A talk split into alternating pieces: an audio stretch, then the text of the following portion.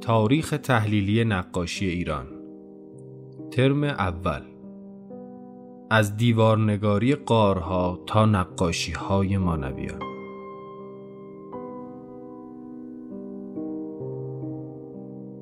مدرس دکتر علی اصغر میرزایی مهر.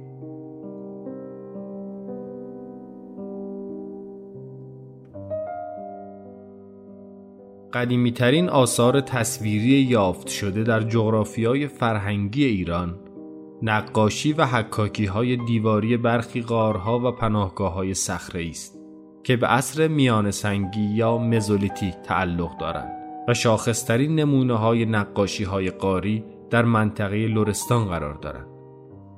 این آثار بازتابی از زندگی گروه های انسانی شکارگر است که با اسلوبی ساده و ابتدایی و اغلب تکرنگ ترسیم شدند.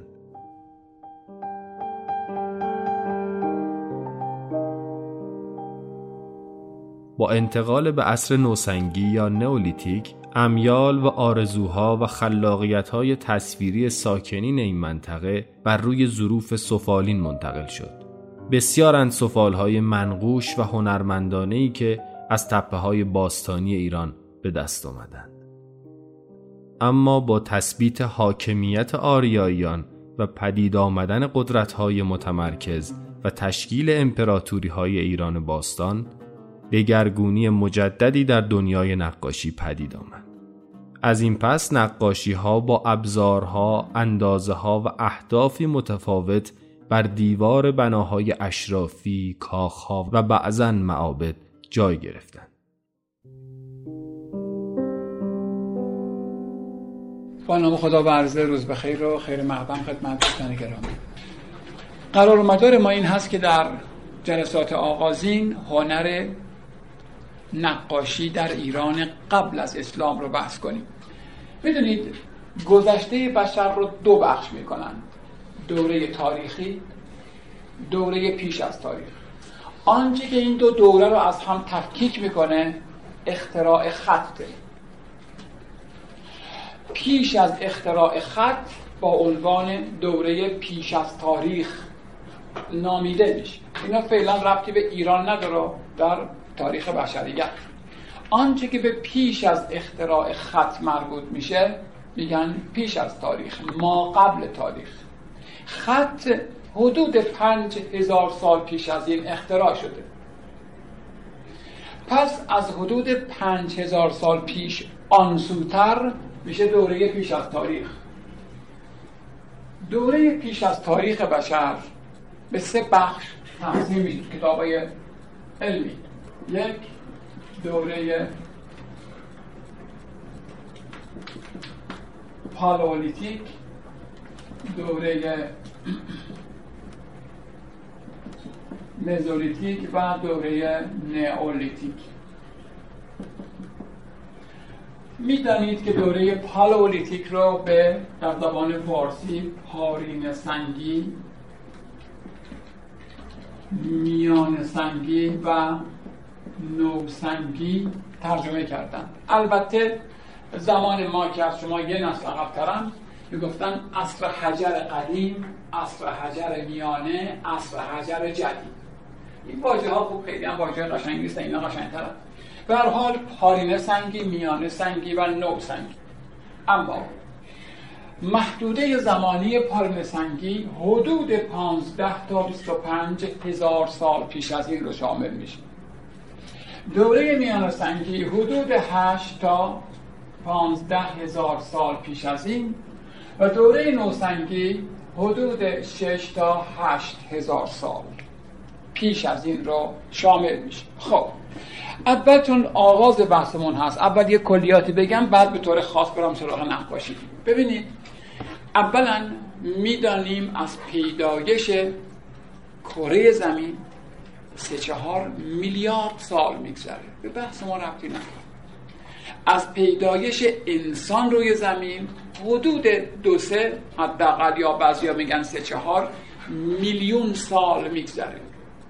اما میان تاریخ هنر و تاریخ حضور بشر در جهان ارتباط معناداری وجود نداره. یه بار این نکته دقت کنیم. میان تاریخ هنر و تاریخ حضور آدم در این کره زمین ارتباط چندانی نیست.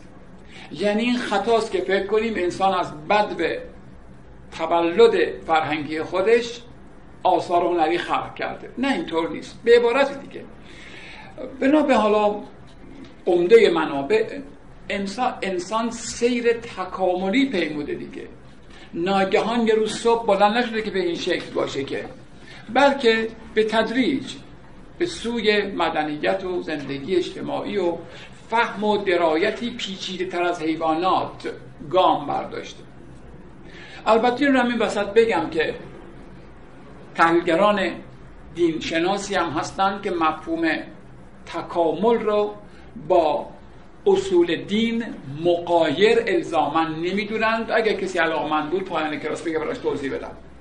در هر صورت به تدریج تکامل در ذهن و توانمندی های بشر اتفاق افتاد. حدود چهار یا حالا سه الا چهار میلیون سال هست که موجودی شبیه من و شما بر روی دو پا راه میره تو این کره خاکی. خب؟ این موجود دو پا سیر تدریجی تکامل ذهنی و فناوری دستهاش خب بالاتر رفته. به عبارت دیگه. یه جمله که در همه کلاس ها ما معلمین میگیم اینجا هم باید تکرار کنم. تاریخ هنر به نمونه های موجود تکیه می‌کنه. نه نمونه های ممکن. یعنی آنچه که به دست ما رسیده است مهمه نه آنچه که در حقیقت وجود داشته است.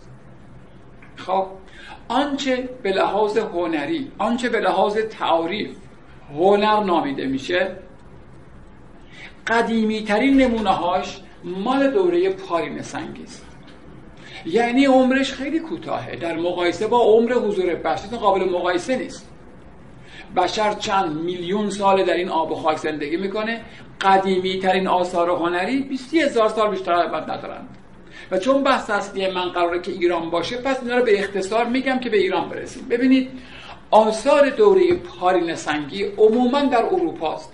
می‌دونم که اطلاع داریم قارهایی مثل لاسکو، آلتامیرا، فوندوگوم، لامادلین، پشمور دیگر قارها به خصوص در جنوب اروپا در فرانسه در ایتالیا در این کشورها وجود دارند که آثار تصویری از حدود 20 هزار سال پیش رو بر سینه خود حفظ کردند. بحث ما اروپا نیست. و باز می‌دانید که این نقاشی های دیواره قارهای اروپایی عمدتا به لحاظ سبک در واقع واقع طبیعت پردازانه هستند. ناتورالیستی هستند. یعنی انسان قارنشین که از حدود یکصد هزار سال پیش از این به خاطر سرمای مفرت طبیعت به قارها پناه برد آنچه دور برش بود سنگ بود. پس با سنگ بر روی سنگ دیوار قارها تصاویر و نقشنگارهایی ایجاد کرد. این تصاویر و نقشنگارها قدیمی ترین نمونه های آثار هنری بشریتند از این قبلتر بوده از بین رفته یا اصلا نبوده خیلی فرق نمی‌کنه. چه بگیم قبل از این بوده است و از بین رفته است. چه بگیم اصلا نبوده است خیلی فرق نمی‌کنه چون ما با آثار موجود سر کار داریم. آنچه من و شما بهش علاقمندیم ویژوال آرت دیگه هنرهای دیداری هستند. باید دیده بشن من باید بهشون نشونشون بدم. پس به همین جهت خیلی فرق نمی‌کنه که آیا قبل از آثار مزبور آثار دیگری وجود داشته است از بین رفته یا اصلا وجود نداشته؟ خیلی فرق نمی‌کنه. پس آنچه از نقاشی انسان می‌شناسیم که قدیمی ترین نمونه ها باشد آثار تصویری دوره پارنسنگی در اروپا است. که از بحث ما خارج خب قرار مدار ما ایران ماست. ما از ایران فرهنگی صحبت می‌کنیم نه الزاما ایران جغرافیای سیاسی امروز. و ایران جغرافیای فرهنگی بسیتر خب سرزمین من و شما که حالا به اجمال به همون واژه ایران ازش یاد کنیم در دوره پارن سنگی چه اوضاعی داشته کوتاه و ساده بگم. خیلی اطلاعات نداریم. چرا نداریم؟ چون چیز زیادی به دست ما نرسید می‌دانیم که در هزاران سال دور آب و هوای کشور ما مرتوبتر و مقدار بارش بیشتر بوده. در نتیجه مثلا حدود ده هزار سال پیش از این یعنی در واقع در دوره میان سنگی وسط ایران دریا نسبتا بزرگی بوده. دریایی که به تدریج در اثر تغییرات اقلیمی که وجود دارد و ادامه دارد رو به خشکی رفته. هرچه آب بیشتر تبخیر شده نمک ها موندند و امروزه کبیر مرکزی ایران بقایای اون دریای بزرگ. این دریای بزرگ چندتا گودی هم داشته. اون گودی ها هنوز آب دارند مثل دریاچه نمک. چی اسمش بگید؟ قوم. این بقایای اون دریای بزرگ. یه نکته جالب ببخشید کمی کمی از درس اصلی دوره. در منابع یکی دو هزار سال پیش ما از دریاچه نمک قوم به نام دریای ساوه هم یاد شده. یکی می فکر کنیم به این مقوله. چرا دریای ساوه به ساوه چه ربطی داره؟ نشون بده که این دریا اونقدر بزرگ بوده که به نزدیک ساوه می‌رسیده. خب نشون بده که حتی دو هزار سال پیش از اینم آب خیلی بیشتر بوده. ما مطمئنیم که در هزاران سال گذشته به تدریج آب و هوای کشور ما متاسفانه رو به خشکی رفته و داره میره دیگه. مثلا می‌دانیم که شهر سوخته می‌دونیم کجاست در جنوب ایران. شهر سوخته که حدود پنج هزار سال پیش شهر بزرگی بوده اطرافش پر از جنگل بوده. الان خبری نیست اونجا.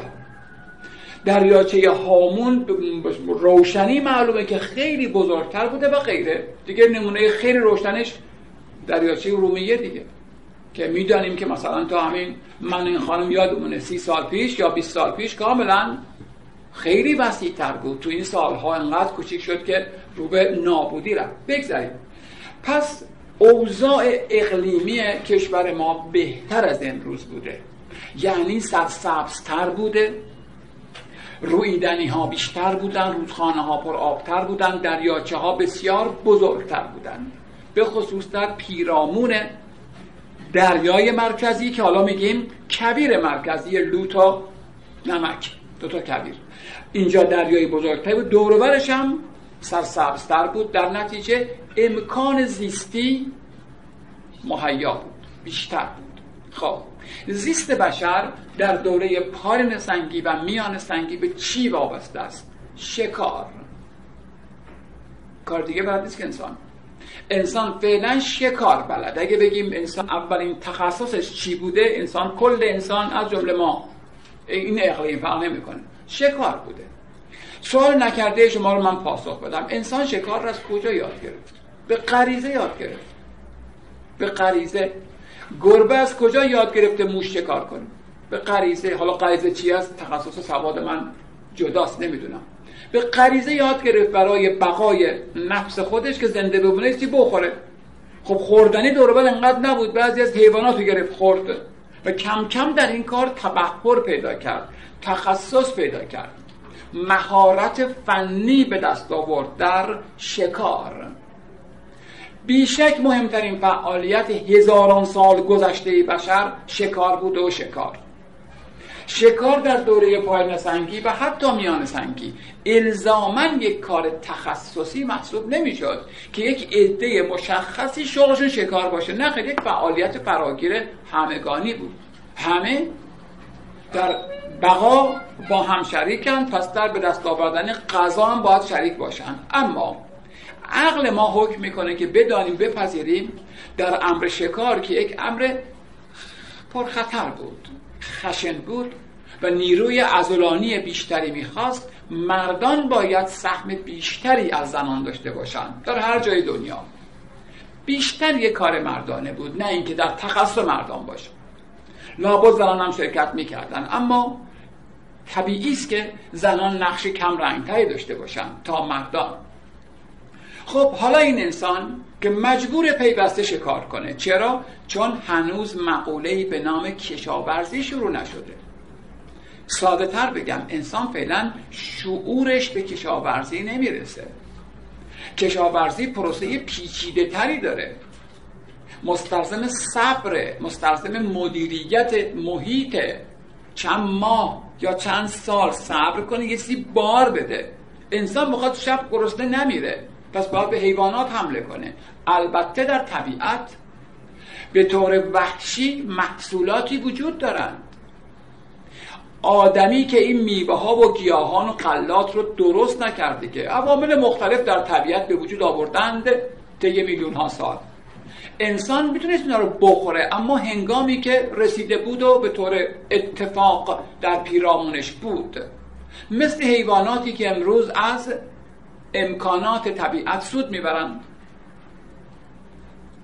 یعنی وقتی میوه رسید گنجش میاد انگور رو می‌خوره. اما در کشت انگور که گنجش سهمی نداره دقت کردید.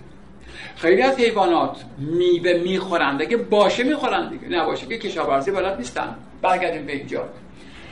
انسان در دوره پایین سنگیز از بحث ما خارجه و میان سنگی کماکان مهمترین فعالیت شکاره. شکار امر ساده ای نیست. هیچ بشری برای تفریح شکار نمی‌کنه. شرط بقاشه خیلی فهم می‌کنه. شرط زنده ماندنش خوردن چی بخوره خب نیازهای مهم بدنش رو گوشت و حیوانات تشکیل میدن. پس لاجرم باید شکار کنه؟ موظف وظیفش باید شکار کنه؟ اما شکار امری پر مخاطر است. شکار امری پر مخاطر است. چرا؟ به جهت اینکه خب حیوان با نیست بیا منو بکش که حیوان هم دفاع می‌کنه از خودش. فراموش نکنیم چیزی به عنوان حیوان اهلی در اون زمان وجود نداره. این زمان فعلا نرسیدیم. همه حیوانات عملا وحشی اند سیانت نفس برای هر موجودی هست. دست بلند می‌کنی پشره بزنی پر می‌زنی میره. با نمیشه بکشیش که. حالا چه برسه به گاو وحشی اسب چه می‌دونم حیوانات دیگه. پس پر واضحه که شکار یک امر پر مخاطره بود. هر حیوانی از خود دفاع می‌کنه طبیعتا. پس انسان باید مهارت به دست بیاره تا شانسش رو در نبرد با حیوانات شانس پیروزیش رو بالاتر ببره. به همین جهت نه تنها به زور بازوانش تکیه می‌کنه به امکانات چنگ و دندانش فکر می‌کنه به ابزارالات فکر می‌کنه. می‌دونم که خیلی بهتر از من می‌دونن. بعضی از انسان شناسا انسان رو حیوان ابزارساز تعریف کردن. حقیقت اینه که انسان ابزارسازی یاد گرفت. البته در این کار تنهای تنها نیست در کره زمین. بعضی از موجودات هم به انهایی از ابزار بلدن دستی پیدا کنند. می‌دانید که بعضی از پرنده ها می‌تونن سنگ و بردارن بزنن به تخم حیوانات بشکنن بخورن. یعنی ابزارسازی دیگه اینا یا میمون ها انواعی از چوب دستی ها. بگذاریم انسان به هر حال ابزار ساز. ابزارالاتی درست کرد که بتواند شانس اون رو در پیروزی بر حیوانات بالا ببره چوب دستی. سنگ. و بعدها نیزه تیرکمان و غیره. به این ترتیب انسان خودش رو تقویت کرد. شانسش رو بالاتر می برد خب تجربه هم بی تاثیر نیست. یعنی تجربه بیاندوزه که در کجا حیوانات رو مورد حمله قرار بده؟ در چه شرایطی؟ در چه زمان و مکانی؟ علاوه بر این می‌دونید که خیلی از حیوانات فعالیت های تأمین غذاشون گروهیه. گروهی حمله می‌کنند گروهی زندگی می‌کنند انسان هم به طبع زندگی گروهی داشت و فهمید که به دست آوردن غذا یعنی کشتن حیوانات وقتی گروهی اتفاق بیفته شانسش بالاتره. پس به این ترتیب انسان دوره پالئولیتیک و مزولیتیک یک شکارگر ماهر بود که به تجربه دریافته بود چگونه بر حیوانات پیروز بشه. البته کماکان شکار امری پر مخاطره بود. مطمئن هستیم که در بسیاری از درگیری ها برای کشتن حیوانات ورق بر میگشت انسان بود که کشته می‌شد به دست حیوانات. زخمی می‌شد آسیب می‌دید معلول می‌شد این طبیعی است. مشخص در درگیری با یک چوب دستی با یک گاو وحشی مطمئن نیستیم که پیروز انسان باشه. ادامه بدم. پس انسان فقط شکار می‌کرد؟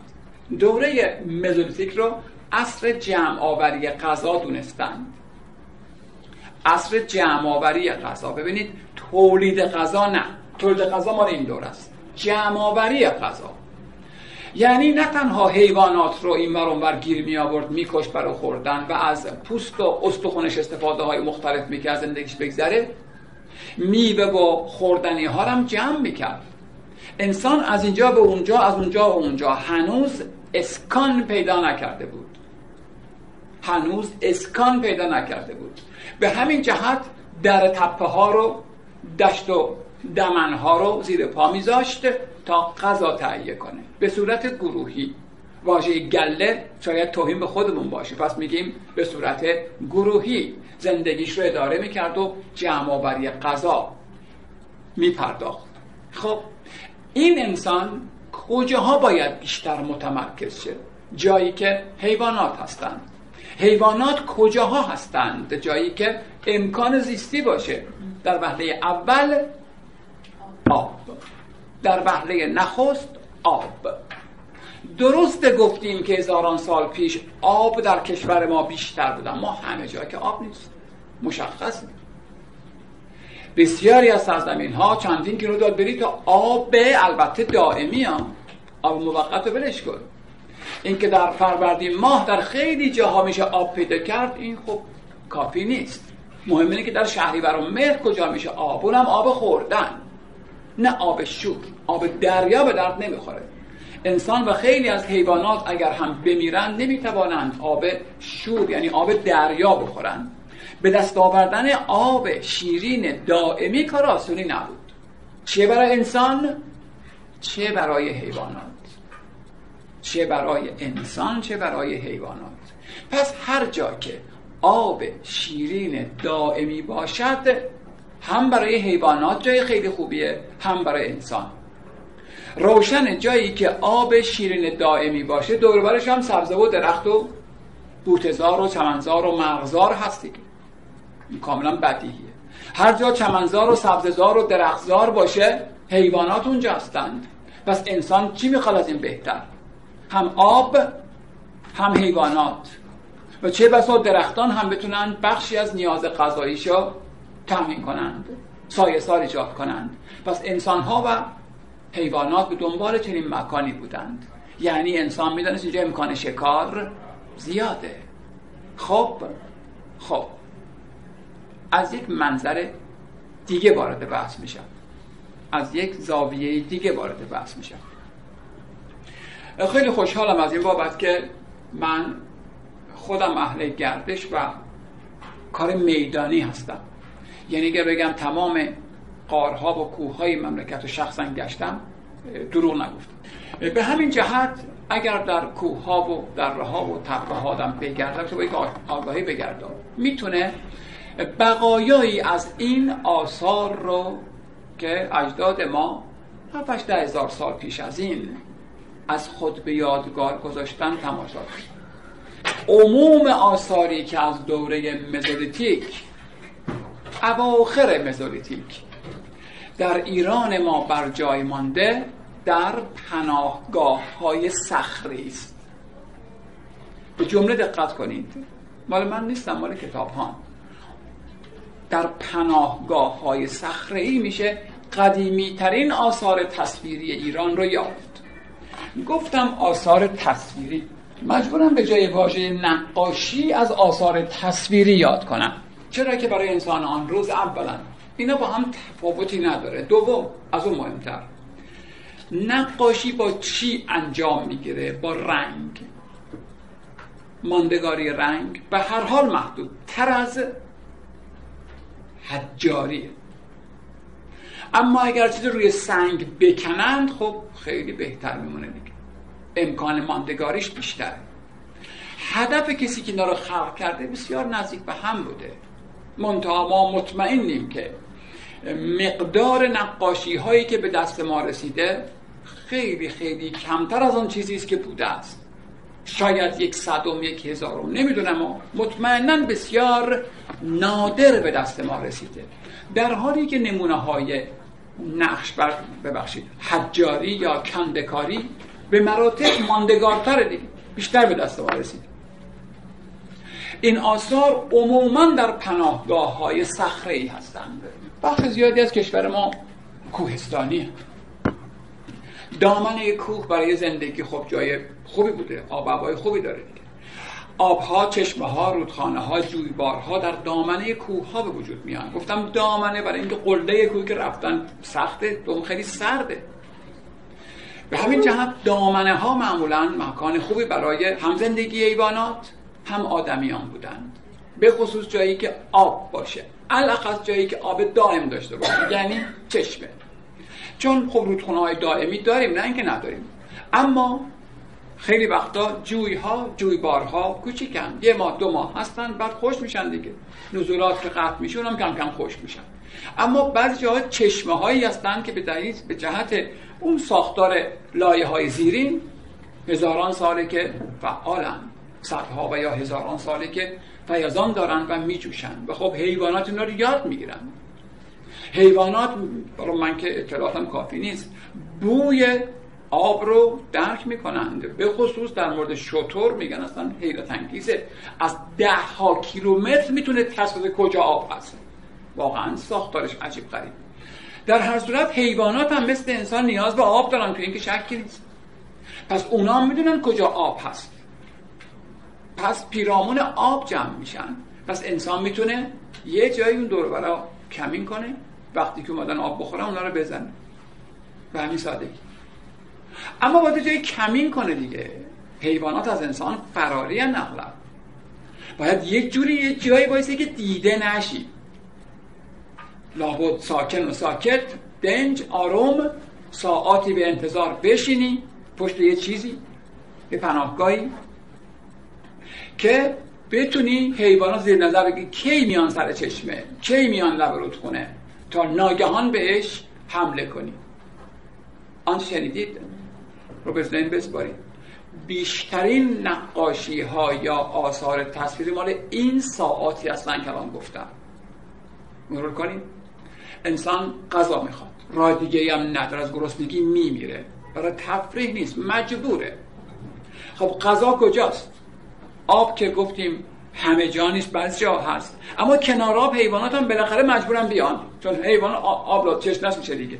پس من اگر یه جایی ساعتی دنج آرام بشینم حیوانات آمدن می‌تونم ناگهان حمله کنم و بالاخره یکی دو تا پنج تا بتونم شکار کنم که خودمون یا گروهی یا خانوادگی یا فردی اونا رو بخوریمش. به این ترتیب پناهگاه های صخره مناسب ترین جا برای ساعاتی خلوت سکوت سکون فکر اندیشه درباره اتفاق موقع بیفته حیواناتی که میان چه کاری که قبلا کردم چه کاری که خواهم کرد. به همین جهت موضوع آثار تصویری شکار. آثار تصویری دوره مزارتیک شکار. شکار بازم شکار. یعنی تقریبا چیزی جز شکار به ندرت میشه پیدا کرد که به شکار مربوط نباشه. یا صرفا حیواناتی هستند که قرار شکار بشن. یا حیواناتی هستند که شکار شدند. یا لحظاتی هستند که شکار در حال وقوعه. انسانی که داره حیوانی رو می‌کشه. انسانی که به حیوانی حمله کرده یا چیزی از این قبیل. خب امیدوارم تا اینجا با هم پیشرفته باشیم. پس بهترین جا برای پیدا کردن این آثار پناهگاه ها هستند. پناهگاه های صخره البته قارها هم هستند. در مرحله اول پناهگاه های صخری بیشترین این آثار رو دارند. مثلا مثلا امروز نشونتون خواهم داد. پناهگاه صخره کوه ارنان. ارنان میان یزد و ابرقوه.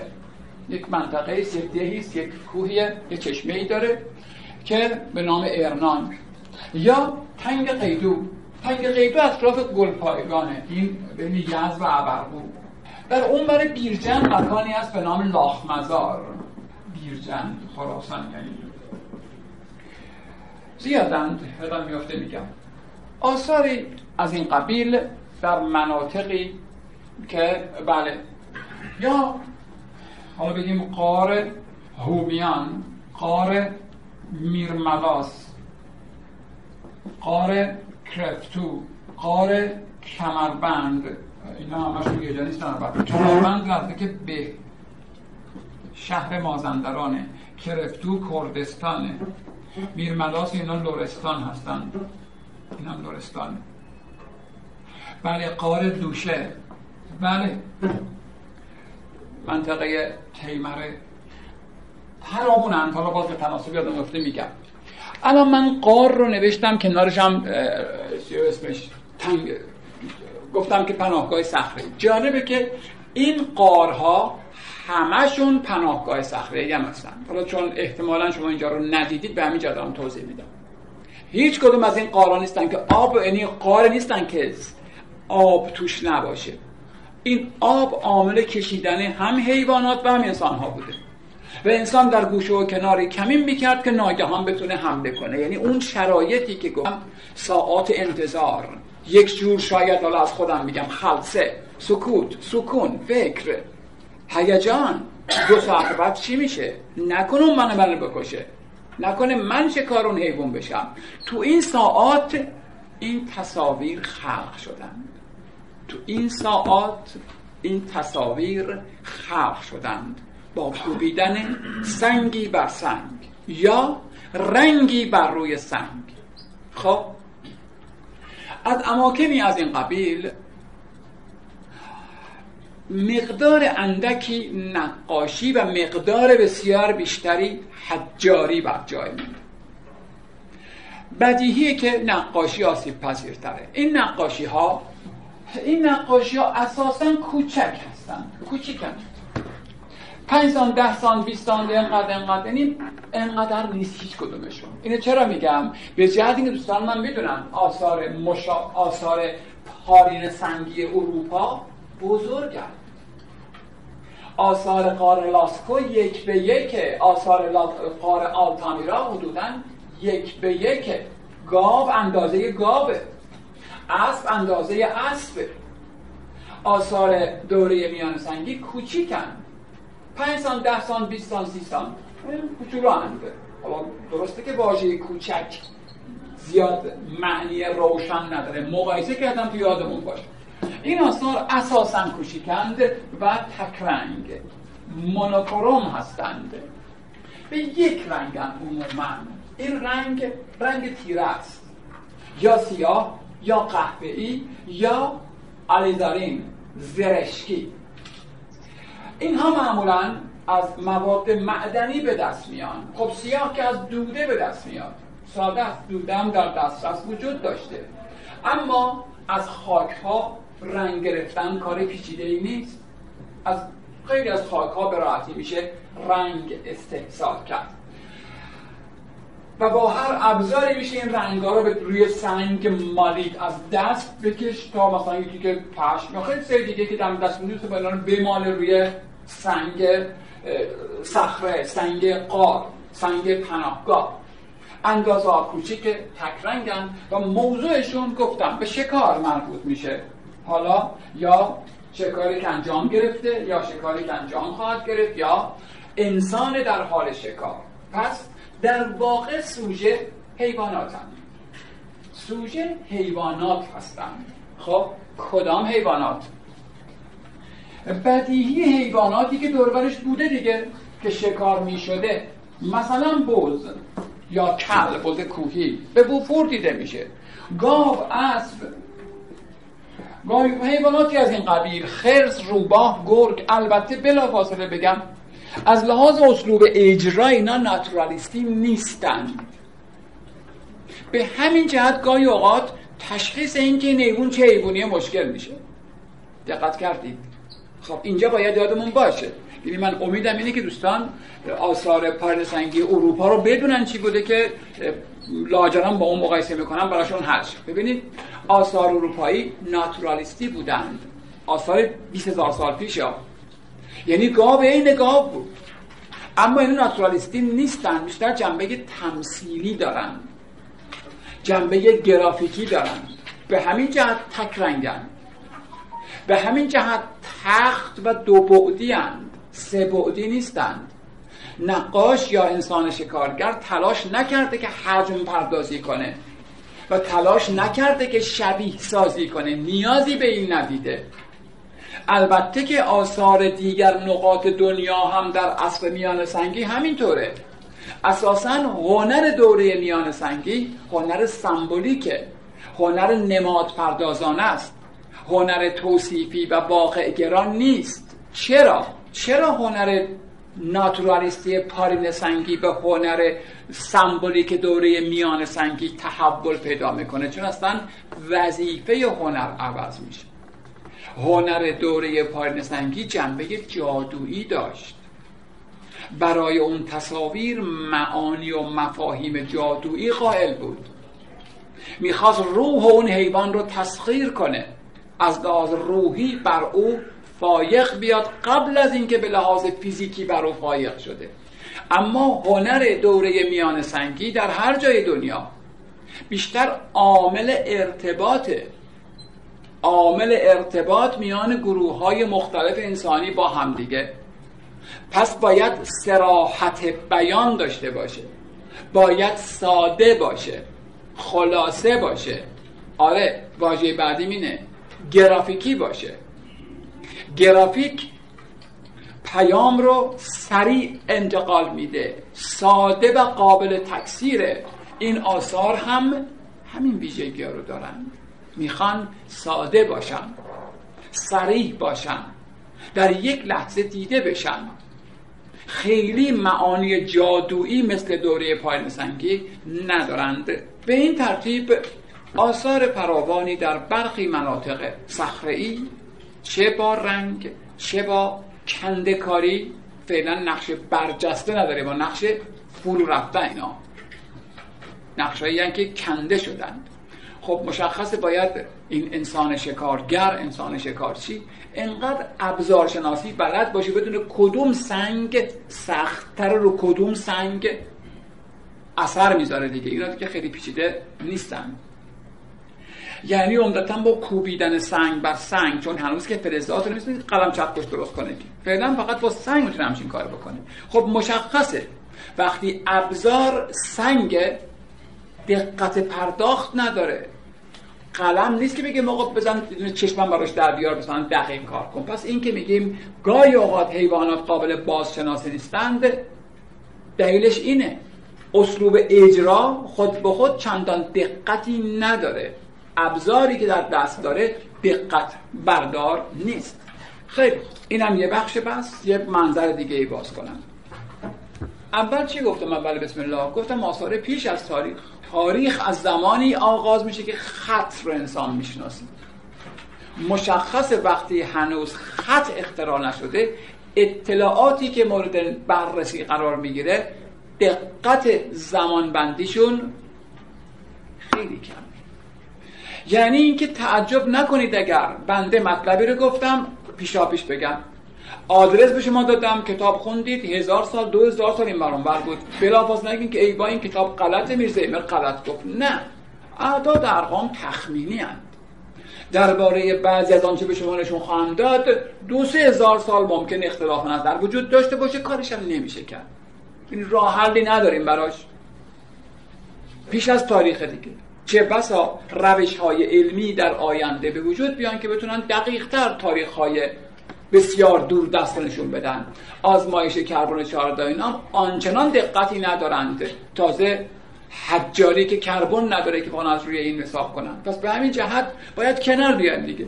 دو سه هزار سال این برانور رو خیلی جدی نگیریم این احتمال وجود دارد علاوه بر این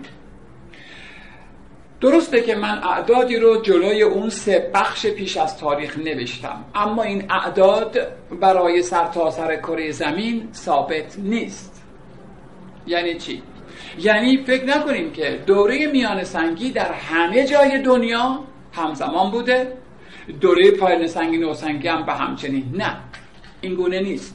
شرایط اقلیمی بخش های مختلف کره زمین ما و قاره های متعدد بگونه است که ممکنه دوره هر کدوم از این ادوار با مقداری تأخر یا تقدم اتفاق بیفته. برای مثال مطمئنیم که دوره نوسنگی در آسیا به خصوص جنوب غرب آسیا که سرزمین من و شما باشه خیلی زودتر اتفاق افتاد تا اروپا. باز می‌دانید خود من خواهم گفت که دوره نوسنگی که از اون با عنوان عصر اسکان اسکان یک جانشینی تمدن یاد می‌کنند در آسیا شروع شد. اروپاییان خیلی دیر وارد عرصه تمدنی شدند. پس شرایط اقلیمی در این تحولات سهیم بوده. به همین جهت من بحثم عموما ایران خودمون جنوب غرب آسیاست. نه جای دیگه. این اعداد ارقام هم که بعضا میگم و علا این که تخمینی هستند مربوط به سرزمین خودمونن نه الزاما همه جای دنیا. خب فعلا کمی چون بحثمون باید به دوره نوسنگی هم برسه امروز باید برسه حدودا. داشتم مورد قارها می‌گفتم. ببین این قارها درست اسمش قاره اما همشون همشون پناهگاه صخره ای یعنی موقع جوری که می‌شد اون پشت مشت قایم شد کمین کرد پایید زمان حمله مناسب رو انتخاب کرد. همشون نزدیکشون آب هست. اما اما از یک زاویه دیگری مسئله برای شما طرح کنم. در سال 1348 هجری شمسی یعنی چند سال پیش؟ شما بگید. دقیقا 50 سال پیش. من متاسفم که نمی‌دونم این مردی که نامشو خواهم برد مرده است زنده است نمی‌دونم خبر ندارم. فکر می‌کنم ارتش اون زمان ایران داشته یه کار نقشه کشی می‌کرده. ظاهرا. در گروه نقشه کشی افراد مختلف تخصص متعدد بودن دیگه. نمی‌دونم حالا. یه آقایی بوده به نام حمید ایزد پناه من فقط اسمشو توی کتابا دیدم ولی نمی‌دونم اصلا کی بوده. اطلاعاتش ندارم. آقای حمید ایزد پناه آدم کنجکاو و علاقمندیه. به طور اتفاقی تو اون کاری که تو بیابانا دارن انجام میدن تو لورستان به طور اتفاقی به یک جایی می‌رسه. دارم اون آغاز اطلاعاتمون میگم که از کجا ما اینا رو آگاهی داریم. چی شد که فهمیدیم؟ ما هم آثار میان سنگی داریم. آقای حمید ایزد پناه که امکاناتی داشتن به هر حال. دوربین و نمی‌دونم. وسایل نقشه کشی اینجور چیزا دور نقاسی هم داشتیم ایشون یه سری نقاشی تو یک سوراخ سنبه ای می‌بینه بیشتر خواهم گفت. کنجکاو میشینه. چی اینجا؟ از کجا اومدن؟ براش پاسخی نداره. میاد به بعضیا در میون می‌ذاره. به یک مقاله می‌نویسه. در هنر و مردم قبل انقلاب چاپ میشه. این مقاله هست. می‌تونید برید پیدا کنید. هستش.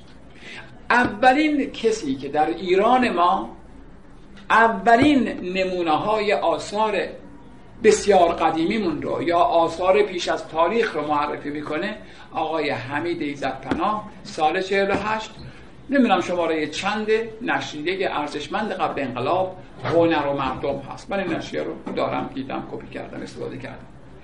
آقای ایزد پناه میگه در جایی به نام دوشه من چنین نقاشیایی دیدم. میگه این نقاشی اینقدره اینقدره. عکس میندازه عکس سیاسی بسیار بیکیفیت. خب به این ترتیب اولین کس و اولین مقاله و اولین مطلب رو خدمتتون گفتم. یعنی قبل از سال 48 هیچ کس نمی‌دانست که گذشته تاریخ نقاشی ما به کجا می‌رسه. تا کی باید عقب بریم؟ البته تا سفال ها رفته بودن ها. چون گریشمن اینا قبل از اون این سفال رو بررسی کرده بودن. اما اینکه قبل از عصر سفال هم ما نقاش داشتیم هیچکی نمی‌دونست. خب آقای زد پناه این زحمت رو کشید. قاری به نام دوشه رو معرفی کرد. سال 48 بعد از او افراد دیگری هم کم کم کنجکاو شدن. مطالب دیگر مقالات دیگر. مثلا قاره هوتو رو قاره کمربند رو معرفی کردن و نمونههایی از این قبیل. خب مجبورم بگم بخشش کمی دردناک البته.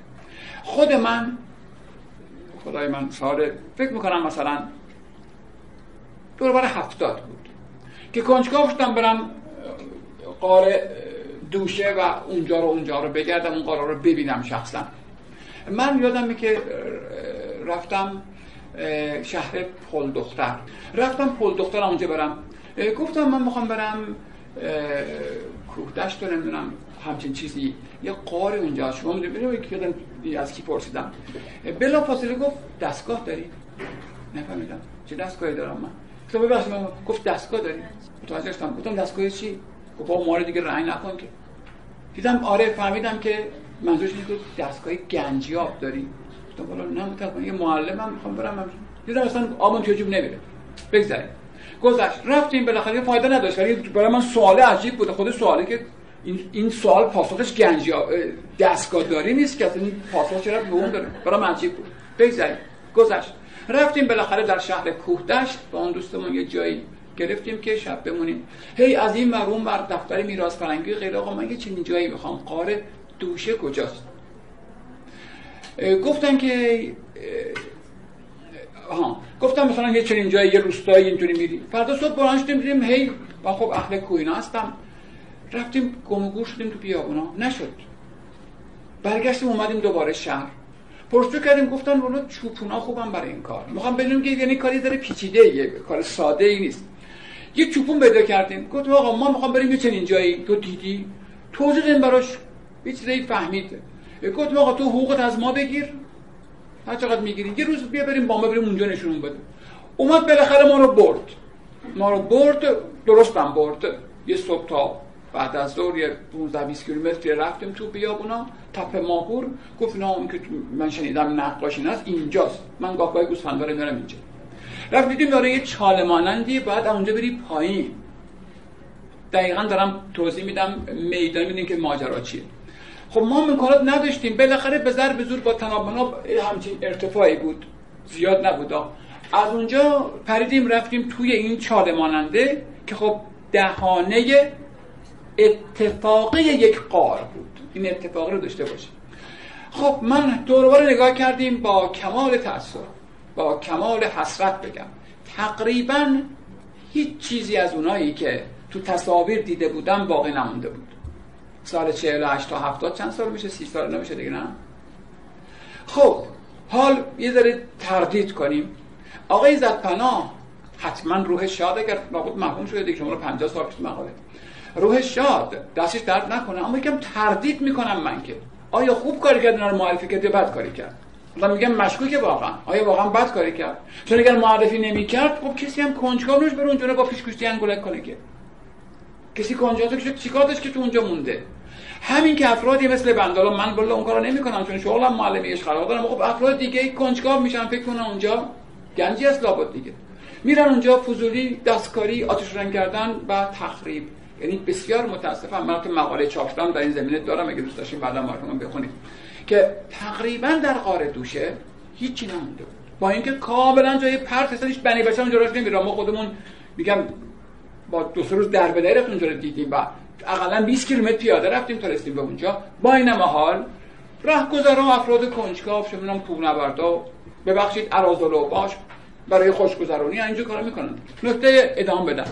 اما قاره دوشه چجوری بود؟ بخوام بگم بقیه هم تقریبا این همن ببینید باید از یه جایی میپردی می‌رفتی تو. یعنی چی؟ یعنی این قسمت بعدا فرو ریخته بود. اینجا که ورودی قار نبود یه جای دیگه ای بوده. قار ریزش کرده. کی؟ من چه می‌دونم که من چه می‌دونم که قار ریزش کرده. بخشی محصور مونده بوده. اون پشت مشتا مونده بوده. حالا زلزله ای اتفاق طبیعی باشه که یه مقدار از این سقف بریزه به پایین یه سوراخی باز شه. ارتفاع زیاد نبود می‌شد مثلا با دو سه متر بود با میگم ما رفتیم پایین. خب اگر این سوراخ وا نمی‌شد این نقاشی ها خیلی خوب و سالم اون پشت مونده بودن. هیچ کم نمی‌دونست. شاید ده هزار سال بعد 20 هزار سال بعد یا 500 سال بعد. افرادی از ما مرتبتر منظمتر علاقمندتر هنر دوستتر اینا رو شاید حفظ می‌کردن. اما متاسفانه ریختن اونجا باعث شد که نمی‌دونیم کی ریخته بود. اول آقای عزت پناه بر اونجا رکاسی کنه بعد اونها معرفی کنه بعد من برم اونجا رو ببینم. و خیلی های دیگه مثل من حالا منتها با انگیزه های متعدد. پس می‌بینیم که متاسفانه این نوع پژوهش ها کابوش ها یک عواقب منفی هم دارند. تازه روزهای دیگری می‌خواستیم بریم قاره هومیان چون هومیان هم اطراف کوه دشته.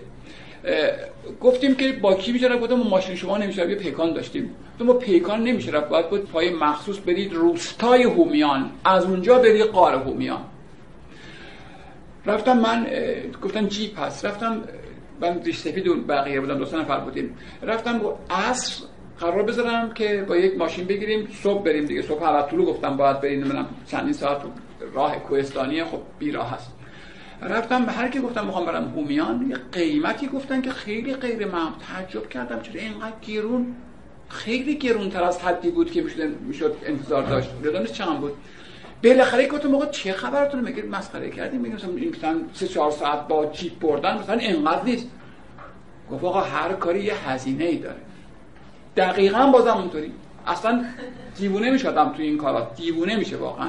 هر چی توضیح بده آقا امام پیغمبر قرآن من والا معلمم عشق علاقه دارم من کار مقاله می نویسم من رشتم اینه. اصلا تو کتشون مطلقا نمیره. اصلا به سهولت به روشنی گفت هر کاری هزینه ای داره. یعنی می‌خوام تو داری دنبال چنین کار خلاف گنج یابینا باید هم پولش بدیم آخره یک جیپی گرفتیم با قیمتی کاملا ظالمانه که ما رو صبح ببره. ببره اون جایی که تا اونجایی که ماشین میره البته گفت من می‌دونم کجاست. بالاخره برد ما رو اونجا رها کرد گفت بقیه خودتون بریم. ما هم رفتیم رفتیم رسیدیم. جالبه قاره هومیان هم قصهش دقیقا این اون بود. منتها این دفعه شده بود. این بار یک یک پناهگاه مانندی بود اینجوری صخره مانند بود. تا پایین سه چهار متر می‌رفتی تو ریخته بود. خوشبختانه ریخته بود. یعنی اینکه مسدود بود. حالا کی این ریزش اتفاق من نمی‌دونم که من که زمین شناس نیستم که شاید مثلا یا 500 سال پیش یا 10000 سال پیش نمی‌دونم. یعنی من تقریبا مطمئنم که آنچه در برای این دور از دسترس ما امروزه هست حتما آنچه که هست سالمتره. حتما سالمتره چون اونجا دیگه نه نوری است نه دستبردی است. اما که دم دست بودم فقط مقداری اون بالاها که دست نمی‌رسید مونده بود. و حالا بقیه جا رو بازم انگولک کرده بودن. از نوشتن شعار نمی‌دونم شعارهای گوناگون شعارهای ورزشی شعارهای سیاسی تا خراب آتش رنگ کردن و غیره فقط چند نمونه اون بالاها مونده بود که دست بهش نمی‌رسید. پس در واقع اینم حیف بهتون نگم. اونجا من یه دوستی پیدا کرده بودم که از میراث فرهنگی علاقمند بود. یه خاطره گفت که بسیار تلخ بود. من تو اون مقاله نابردم اون دوستمون می‌گفت من رفتم دنبال یه دوستی. کارش داشتم. در زدم. صبح در زدم. دختر کوچولو اومد در رو با کرد. عضو میراث فرهنگی کوهدشت اینو برام تعریف می‌کرد. می‌گفت در اومد با کرد. گفتم کوچولو بابات می‌خوام. بابات کجاست؟ گفت بابام رفته کاسه مادی بیاره. دقت کنید. بابام رفته کاسه مادی بیاره. یعنی چی؟ یعنی باباش طبق معمول بسیاری از متاسفانه افراد کم درآمد اون منطقه قاچاقچیه میرن از گورستان ها ظروف مادی. انقدر این کار عادی بود که کوچولو انگار مثلا باباش سر کار. گفت رفته کاسه مادی بیاره. مثلا دو روز روز پنج روز میرن مثلا یک دو تا پیدا می‌کنن میارن برن رو میفروشن. اینقدر اوضاع میراث فرنگی متاسفانه وحشتناکه. همیشه وقتی اینجور مباحث با دانشجو مطرح می‌کنیم میگن چرا بس مثلا چرا بس تپ سیاه کار نمی‌کنن؟ چرا به ما دعا کنین کار نکنن به خود. دعا کنیم که اصلا میراث فرنگی مطلقا تحتشون هرچه هست زیر خاک باستان شناسا میگن خاک امینه. خب مونده اون زیر دیگه. وقتی شیعی رو از زیر خاک در آوردن تازه مصیبت میشه. چرا؟ چون حوازدگی شروع میشه. چون رطوبت اینجا با اونجا فرق داره اینجا سرما گرما داره زیر زمین نداشت و خلاصه هزار یک بلای دیگه اون سرش بیاد. پس در واقع اینکه آثار رو کشف کنن خیلی جای خوشحالی نداره برای دوستان میراث فرنگی شاید جای نگرانی هم داره چون آنچه که در دست ما نیست بالاخره هزاران سال مونده شاید هزار سال بمونه. اما دست ما که رسید تازه مصیبت ها برای نگهداری مناسب شروع میشه. خب برگردم به اصل بحثمون. آثاری از این قبیل در بعضی جاها مونده. این آثار متاسفانه هیچ گونه حفظ و حراستی نمیشن. البته که انتظار نداریم که کسی بره تو اون چه سی کیلومتری بیابون قاره دوشه رو مثلا بپاد خب معلومه که وقتی که آثار بسیار دم دست شاهکارامون دارن از بین میرن کسی مواظبت نمی‌کنه دیگه آثاری از این قبیل که دیگه جای تردید نیست که بهش رسیدگی قرار نیست بکنن. در اصل آثاری هستن که هنوز هستن. هنوز دیده میشن هنوز جذابن و بعضا هزاران سال عمد کردند و نشان میده که انسان در واقع به طرق گوناگونی می‌خواسته خودش رو ثبت بکنه. خب من می‌خوام بحثم رو یعنی در واقع این زاویه رو به پایان ببرم. مرور کنیم آنچه گفتم. فعلا وارد دوره نوسنگی نشدم. بحث من درباره دوره میان سنگی بود که دوره میان سنگی رو به عنوان اصل شکار و جمعآوری غذا یاد می‌کنن هنوز انسان ها اسکان در یک مکان واحد پیدا نکردند. هنوز از این تپه به اون دره از اون دره به اون دشت به دنبال جمع کردن غذا این غذا می‌تونه حیوانات کشت شده باشند که کالستی بود یا میوه و گیاهانی که در طبیعت به طور خودرو وجود دارند و انسان در کش و زر اونا دخالتی نداره. انسان می‌دونه می‌تونه قلات رو بخوره اما نمی‌تونه می‌تونه به دست بیاره. اگر جایی بود جمعش می‌کنه با خود همراه می‌بره یا می‌خوره اما نبود به دنبال تپه و دره دیگر میره. از این انسان ها در پناهگاه های صخره و یا قارها برخی آثار تصویری بر جای مونده که ویژگیهاشو برشمردم. عمده اینها به طرق مختلف به شکار مربوط میشن خب من امروز مجموعه ای از نقاشی های در واقع پناهگاه صخره ارنان رو هم آوردم. نشونتون میدم. باز در صورت دیگری هم نمونه دیگری خواهم آورد. خب همین نمونه ها رو با هم دیگه می‌بینیم. موضوع حیواناتن اندازه ها کوچکه. و با کوبیدن سنگ بر سنگ ایجاد شده. با نمونه های رنگی هم که خواهیم دید خواهید دید خیلی خیلی تفاوتی با هم ندارند. یعنی اونا شبیه اینا خب اینا شاخصترن چون ماندگارترن. حتما در سرزمین ما بز یا بز کوهی یا کل خیلی زیاد بوده. از دیرباز از دیرباز ما بحث بعدیمون آثار تصویری یا نقاشی های دوره نوسنگی ها با این بزها کار داریم اتفاقا. خیلی هم کار داریم به خاطر بسپاریم نمونه ای رو دارید می‌بینید که خب مشخصه. انسان سوار بر یک حیوان. گفتم حالا تو نمونه های خواهیم دید که با گفته های قبلی کمی فرق داره. ابزار کار به گونه ای نیست که بشه باش خیلی دقیق در آورد. طرح رو خطوط رو. اما آنچه مسلمه این بازتابی از حضور یک نفر بر فراز یک حیوانه. چه حیوانی خیلی حداقل ما تشخیص نمیدیم. عقل میگه خب لابد باید اسب و اینا باشه اما واقعا شباهتی بین این حیوان و اسب نمی‌بینیم. البته ممکنه بخواد بگه این انسان اینجاست این حیوان اینجاست. انسان کنار حیوانه. حتی می‌تونیم احتمال بدیم که چیزی که این بالاست مثلا ابزاری باشه برای پرت کردن برای زدن. خب خیلی واضح نیست خیلی گویا نیست. اما آنچه مسلم هست اون نقش انسانه و اینم باز یک چارپا که می‌تونه مرکب باشه. البته رام کردن حیوانات مال اواخر دوره میان سنگیست به این خواهم پرداخت. ولی اینجا ظاهرا موضوع همینه. از همون یه تصویر دیگه با یک کیفیت متفاوت. و باز هم همون صحنه است. حالا با نورهای مختلف می‌بینید. این شاید گویاتر از اون باشه. خب نمونه خیلی بهتریه. خیلی بهتره. اینجا دیگه میشه تقریبا اسب و تشخیص داد. اینا مال ارنانند حدود 8 9 هزار سال. گفتم میگه 2000 سال این مرمر رو نمیشه کارش کرد. باید 300 داشته باشیم. مال قبل از دوره نو سنگیند نه تنها انسانی سوار بر حیوانی که به احتمال قریب به یقین اسب هست دیده میشه خب مطمئنم که شما جای اینا رو ندیدید چون کار خود من اینا عکاسی خود من.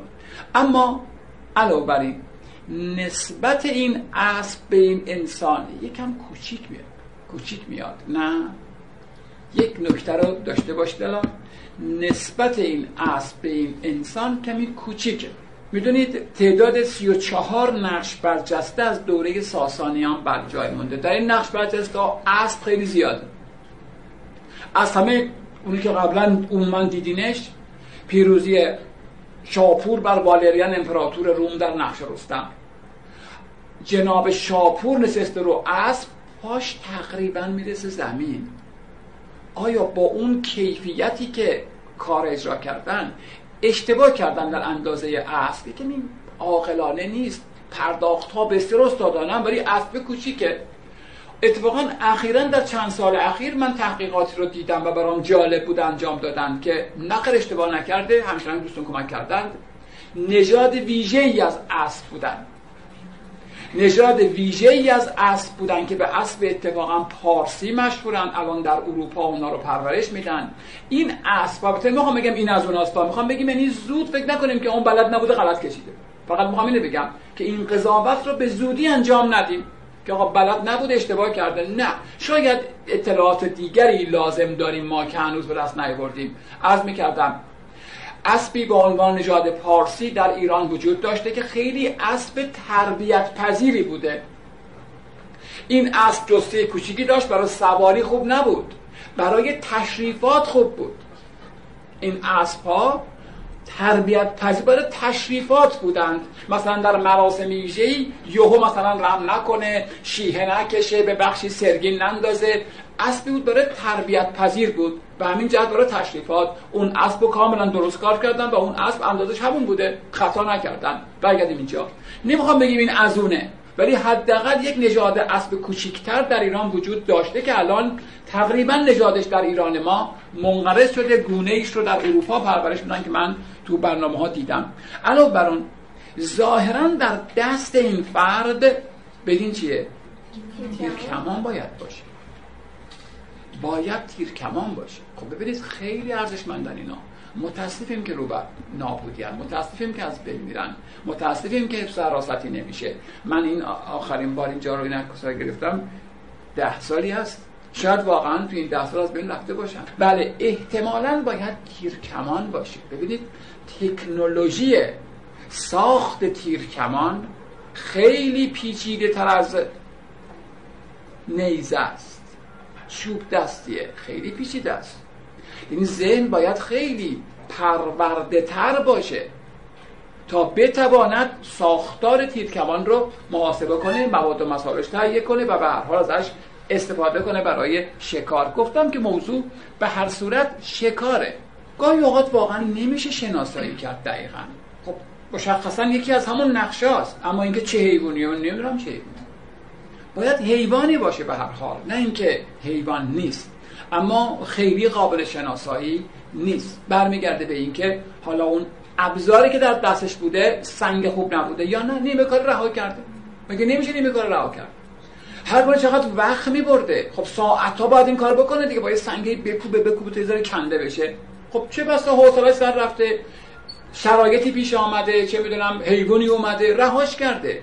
همچنان که من شما چقدر کار ناتمام و نیمه تمام داریم. اطلاعات ما در مورد این آثار خب بیشتر از اینها نیست می‌تونیم تخمین بزنیم در واقع.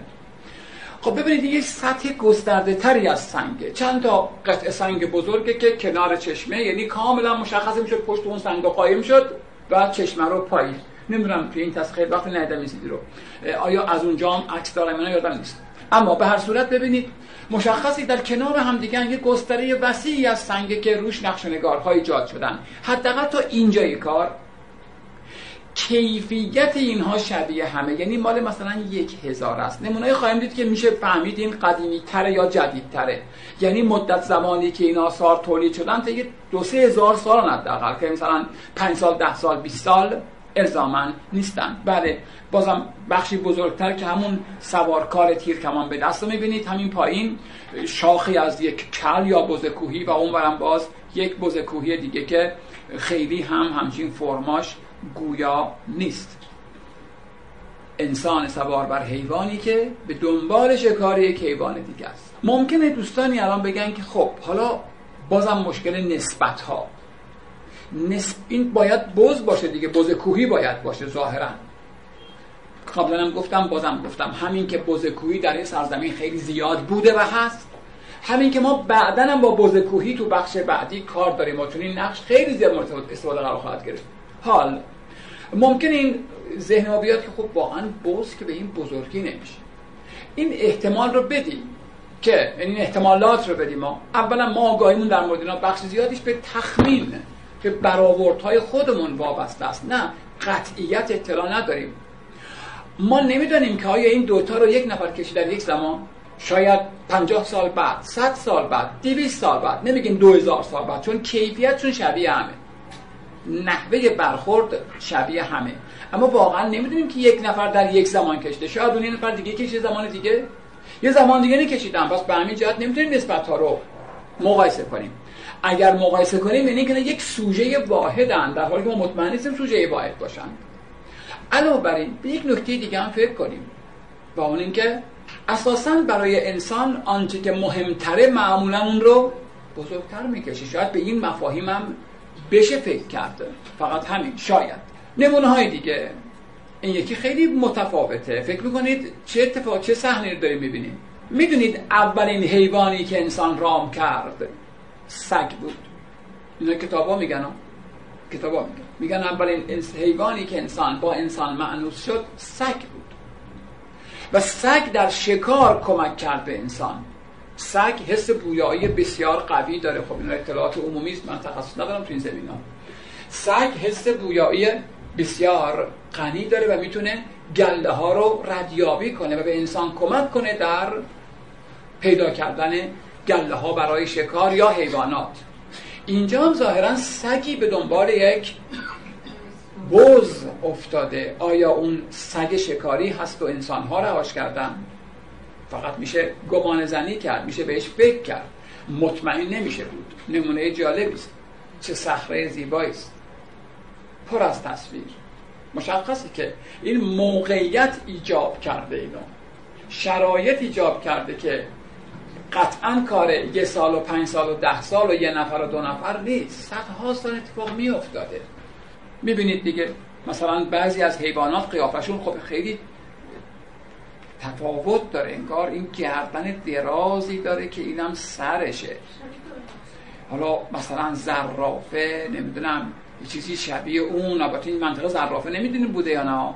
و اینکه انگار یه حیوانی می‌خواد به این حمله کنه و این برگشته می‌خواد مثلا با شاخش دفاع کنه. میگم داریم می‌بینیم من نمیگم این من می‌دونم شما نمی‌دونید. داریم برداشت می‌کنیم. درک ما اینه. نکته دیگه ببینید بعضی از این تصاویر جهتشون این بره این الان این بره این یکی این بره الزاما همه هم جهت نیستن و این باز هم کمک می‌کنه به اینکه بدیم اینا. همزمان هم خلق نشدن. انسان بگیم قارنشین یا انسان در بدر اون زمان چون هنوز اسکان پیدا نکرده بود که در واقع تشخیص درستی داده. ببینید ما مگر تجربه کنیم طبیعت رو میشه اینا رو فهمید. دیده که این سنگ لایه زیریش رنگش فرق داره با روی. ببینید جور خزمانند گل سنگ داره دیگه. فهمیده که آره این سنگ خوب آباس هر کی اومده رفته اونجا یا اون سنگایی که این ویژگی رو دارن. چون اگه نداشته باشه خب بکنی دیده نمیشه که این جلوه ای پیدا نمی‌کنه. البته در گذشته لابد رنگهای مثل همین نوشته ای که اخیرا نوشتن لابد خوش رنگتر رنگینتر بودن. به تدریج محتر شدن و همرنگ شدن دیگه. رنگشون از دست دادن تا حدودی فرسایش باد و باران این اتفاق رو باعث میشه. نمونه دیگری. بازم حالا این دفعه جالبه که انگار فردی سوار بر یک بز کوهی است. نمی‌دونم آیا درست داریم تشخیص میدیم یا چیه. اینکه یک بز رنگ رو رفته است اما اون هم ظاهرا بیشباهت به سواری نیست که یا کنار این حیوان باشه یا مثلا سوار. گرچه امروز تجسم سوار شدن بر حیوانی از این قبیل برای ما دوره. دیده بودیم از نمای دیگر با نوری دیگر. بسیار زیادن بسیار زیاد پراکندند در پیرامون یک چشمه. حالا اون تاریخ رو به خیال شیم که مال هفتاد و پنجه اما این حیوان یکم با اون انگار فرق داره. دهنش خیلی بزرگتر به حالت تا حدودی انگار وحشیتری داره. تعجب آوره نمی‌دونم واقعا چرا با اون یکی ها فرق داره. شاخش ما رو به یاد اون کلها یا بزرگوی میندازه اما دهنش خیلی تفاوت داره با اونا. نمونه دیگه نمونه دیگه. یک اسب سوار که یک موجودی رو ظاهرا شکار کرد. و این موجود چارپا ظاهرا افتاده زمین انگار چون زاویش با اون فرق داره. پس میشه گفت نمونه های نادری از روایت. روایت باید بگیم دیگه. قصه توصیف. رویداد رو داریم می‌بینیم. اینکه می‌خواد بگه مثلا اون رفت اونجا فلان کارو کرد. به عبارت روشنتر ارتباط معنایی و تصویری بین این دوتا موضوع. از سوار و یک موجودی که حالا اینجا افتاده یا حال جدای از اونه اما در ارتباط بصری و مفهومی با اون تصویر قرار داره. خیلی جالبه. خیلی جالبه. این چه حیوانیه واقعا؟ نمی‌دونم. اینجا دیگه سوارش تو شکی نیست که یک انسان سوار یک موجوده. این موجود چرا این شکلیه؟ لابد بخشایی برمیگرده به باورها و عقاید. دفرماسیون ها اتفاق افتاده. نمی‌دونم واقعا من نمی‌تونم نظر قطعی بدم. خب ما البته می‌دونید خب باستانشناسا کاوشگرها می‌تونن مطمئنمون کنن که در سرزمین من و شما هرگز فیل وجود نداشته است. شکی نیست چون هیچ نمونه نشانه هیچ یافته ای نداریم. در سرزمین من و شما تا هزاران سال گذشته هم هرگز زرافه زندگی نمی کرده است. تو این شکی نیست اما خب واقعا چه حیوانیه آیا تعمدن اقراق کرده دفرمه کرده؟ نمی‌دونیم. تازه از این حیوانی که این فرد سوارشته عجیبتر اون پشتی است خیلی حیوان پر انرژیه. خیلی حرکت داره توش. چهار دست و پا آماده حمله. بپذیریم که این سرشه دیگه. اون وقت اینم می‌تونه دومش باشه. خیلی عجیبه. سوالات بی پاسخ زیاد داریم. خیلی زیاد. خیلی زیاد داریم. واقعا چیه؟ تازه آیا این حیوان این موجود چارپا در ارتباط با این اسب سواره؟ بر علیه این موجودی که اینجا هست جالبه شگفت انگیزه حیرت انگیزه هزاران سال چنین سوالی بر این صخره مانده تا ما بیایم بعد از نسل ها ببینیم و هم. بله. یک منظر دیگه. حالا اینجا انسانی با یک نیزه داره یک حیوانی رو از بین می‌بره. خوب دقت کنید. شکی نیست که یک انسانه چوب دستی گرفته بالا سرش و در اون حیوان رو می‌زنه. اما خب وظیفه توضیح بدم. ظاهرا انسان برهنه است. آره برهنه است. چیز عجیبی نیست. ما می‌دانیم که پوشش خب اتفاق افتاده از دوره پایین سنگی. اما نه اون مفهوم افت نه برای اینکه محافظت کنه خودش رو. برای اینکه از سرما محافظت کنه نه اینکه مثلا ادبی بوده مثلا. حیوانات از همدیگه مثلا شرمنده میشن که بره نه خب معنیه؟ پس خیلی چیز عجیبی نیست که انسانی در حال شکار مثلا بدون پوشاک باشه چیز خیلی شگفت انگیزی نباید باشه. بماند که یکی از تفاوت‌های آثار دوره میان سنگی و آثار پایین سنگی اتفاقا در همین جاست در آثار پایین سنگی نقش انسان دیده نمیشه. در حالی در آثار میان سنگی می‌بینید که انسان وجود داره حضور داره. انسانی که سوار انسانی که پیاده است و دقیقا مشخص داره حیوانی رو که ما نمی‌دونیم چه حیوانیه می‌کشه یا شکار می‌کنه. گفتم در یک کلمه اینا به شکار مربوط میشن. از جلوتر ببینیم همون رو. بله بازم ببینید بازم یک ظاهرا یک فیگوره. نمی‌دونم حالا بعضیشون واقعا خیلی قابل تشخیص نیست. چون ما با داشته های خودمون بررسی می‌کنیم. ببینید ظاهرا بازم یک انسانه. دستش انگار بالاست. شاید بازم به اصطلاح مفهومی فالیک داشته باشه. مفهومی تنترستی داشته باشه. یعنی چه؟ یعنی نه تنهایشون برهنه است بلکه ظاهرا تأکید خاصی بر مردانگی. خیلی عجیب نیست. خیلی قریبی نیست. به جهت اینکه در دیگر نقاط دنیا به وفور از اینجور آثار وجود داره حتی در دوره های متأخرتر. به دست من مربوط نمیشه اما می‌دونیم که تأکید بر باربری یک مسئله بسیار مهم بوده. و طبیعی است که باربری خب یک فیزیکی داره یک روندی داره یک پروسه‌ای داره. پس خیلی نباید شگفت زده بشیم با توجه به فرهنگ امروز جامعه که فردی رو با این ظاهر قریب و دفرمه و اگزاجره در اندام جنسی بخوان تصویر بکشن. البته ممکنه الان من اشتباه کنم یه چیز دیگری باشه این. با توجه به اینکه اون یکی هم برهنه بود و به حال مشخصا مذکر بود و نمونه های دیگری هم خب من یافتم عکاسی کردم و بر هست میشه باور کرد که نه. مثلا حالتی از نیایش در, در برای باربری و چیزهایی از این قبیل مد نظر بوده باشه. جالبه که در میان این آثار اگر فیگور برهنه هست مرد و تاکید بر مردانگی هست. من فیگور زن ندیدم تو اینها. و این نشون میده که در امر شکار زنان سهم کمتری داشتند. بیشتر یه کار مردانه بوده. نمونه خیلی جالبی است ببینید دیگه. الان نکنید ببینید جالبه که حالا میگم مال ما برداشت خودمونه ها. حتی می‌تونه این فیگور که الان دیدیمش مرتبط با این فیگور و این فیگور باشه. اینا می‌تونن یک سوژه باشند. این حیوان خب واقعا نمی‌دونیم چه حیوانی خیلی خاصه خیلی بدن کشیده داره با این حیوان خیلی فرق دارن با هم دیگه. هر دو ظاهرا موضوع شکارند. هر دو موضوع شکارند. و بازم ببخشید تکرار می‌کنم. بازم ببینید این دو تا نقاشی جدا جداست دیگه. هر دو هم مردند و هم همون حالتی گفتم چون تکرار میشه. نمیشه گفت اتفاقی معنا احتمالا داره مفهوم داره. برهنه بودن اینجا نمی‌تونه اتفاقی باشه با توجه به تأکیدی که بر مذکر بودنش هست. از زوایای دیگر بخشی از این آثار ارنان رو با هم ببینیم. یه نمای دورتر از یکی از صخره ها که موقعیت تصاویر سابقه اینا همشون در دسترسند. یعنی اونقدر بلند میگه آقا زیر پاش چیزی گشته. نه. مشخصه که با همین نشسته یا ایستاده یا مثلا یکی مثلا بالا یه دونه خاک بره بکشه اینجوریه. قشنگتر خب.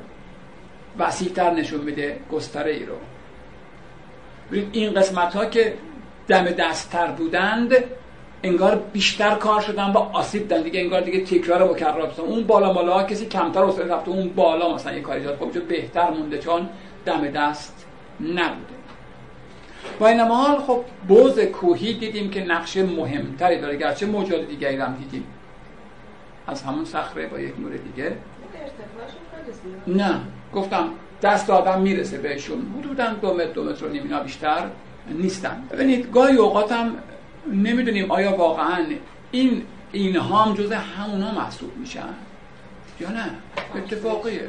فرسایش گاهی اوقات این گونه هم هست که ما خیلی به وضوح نمی‌تونیم تصمیم بگیریم که فعالیت ها تا چه حد بوده.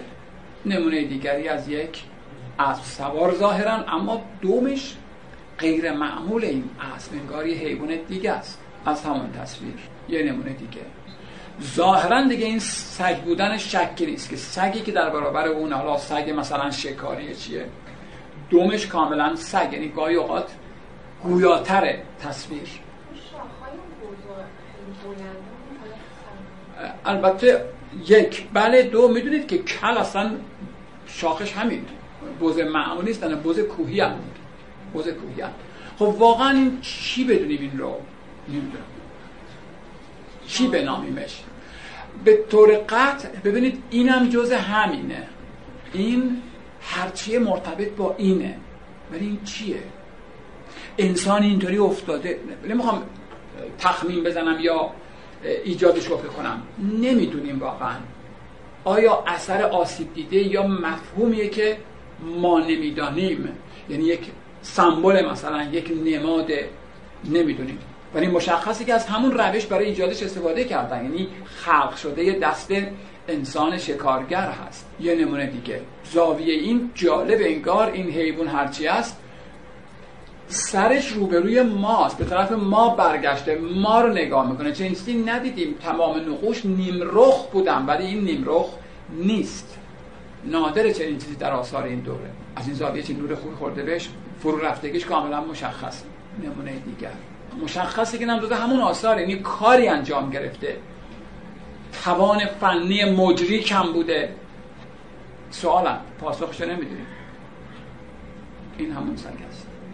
باز یه نمونه دیگه از سوارکاری که نمی‌دونیم سوار چیه واقعا.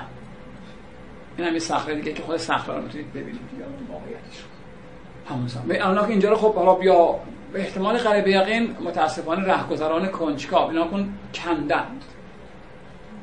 کاملا مشخصی که با ابزاری مدن رو گشتن دیل منا کندن. حتما روش نقش نگار بوده که از بین رفت. منظری دیگه قسمت که کنده شده و مشخصی که تعمدن به خاطر این حالا نقوش آسیب رسیده بهش. یک اشاره گزارشی بود از آثار دوره میان سنگی. حالا میایم سراغ دوره نو سنگی. وقتی پسوند سنگ وجود داره یعنی هنوز فلزات شناخته نشدند. معنیش اینه هنوز عصر فلز آغاز نشد. از دوره نوسنگی در کتاب های تاریخ تمدن با نامهای دیگری هم یاد می کنند دقت فرمودید از دوره نوسنگی با نامهایی مثل عصر اسکان آغاز تمدن یا عصر سفال یا عصر مادرشاهی یا عنوان های دیگه از این قبیل. همش درسته. همش درسته. بله. یا دوره انقلاب کشاورزی. از دوره نوسنگی با این نام ها هم در منابع ذکر به میان میاد. همشون یه جورایی با هم مرتبطند. کوتاه میگم شما دوست داشتید؟ بپرسید تا بیشتر صحبت کنیم. انسان به دنبال یافتن غذا. پایان ناپذیره. چهار ساعت بعد که می‌خوری دوباره گرسنت میشه دوباره باید به دنبالش دیگه. البته در وهله اول مشکل آب بعد غذا برای عموم موجودات به خصوص انسان. چرا آب مهمتر از غذاست؟ ساده است. چون غذا جایگزین داشت. آب جایگزین نداشت. بله همه نوشیدنی های دیگه به نوعی از آب به وجود میان. اصل نوشیدنی انسان آبه. خب طبیعتا آب اگر نباشه دیگه چای و نوشابه و غیر و غیر هم که نیست. پس آب جایگزین نداشت اما غذا داشت. اصطلاحا انسان شناسا میگن انسان موجود همه چیز خاره دیگه. نسبت به حیوانات ما تنوع خوراکمون خیلی زیاده خیلی زیاده. گروهی از حیوانات فقط گیاه می‌خورن گیاه نباشه از گرسنگی میمیرن و گروهی از حیوانات فقط گوشت می‌خورن و انسان هر دوی اینها رو به علاوه خیلی چیزای دیگه هم گیرش بیاد می‌خوره. پس به این ترتیب غذا جایگزین داشت اما آب نداشت. از طرف دیگه آب شیرین دائمی اساسا کمه. در سرزمین ما کمتر از اروپاست مثلا. درسته پنج شیش هزار سال پیش نسبت به امروز بارندگی بیشتر و اقلیم ما مرتوب تر بود. بر این دلیل نمیشه بکنیم مثل هلند آب بود که. نه نبود. به این ترتیب آب کیمیای ارجمندی بود که اگر گیر می آوردند خب قدرش رو می‌دونستند. گفتیم دوره میان سنگی هم پیرامون آب بالاخره زندگی میگذشت. باید جوری جابجا جا بشن به دنبال غذا که در دسترس آب داشته باشند. زندگی بسیار پرمشقتی بوده. یادمون باشه دوره میان سنگی امکان حمل هیچ چیز وجود نداره. چون هنوز ظرف وجود نداره. الان بهش می‌رسم. اما اجداد من و شما در این گشت و گذار در دشت و دمن به دنبال یافتن غذا در دوره میان سنگی اگر جایی آب شیرین دائمی گیر می آوردند می‌تونستند دورور اون به اصطلاح بپلکند. همونجا بمونند. کجا برن؟ آنجا که آب دائم هست خیلی مزایا داره. اولا خب آب داره دوم سبزه و درخت داره سایه سار داره. از اون مهمتر حیوانات همون دورورن دیگه. پس برای شکار هم امکان وجود داره.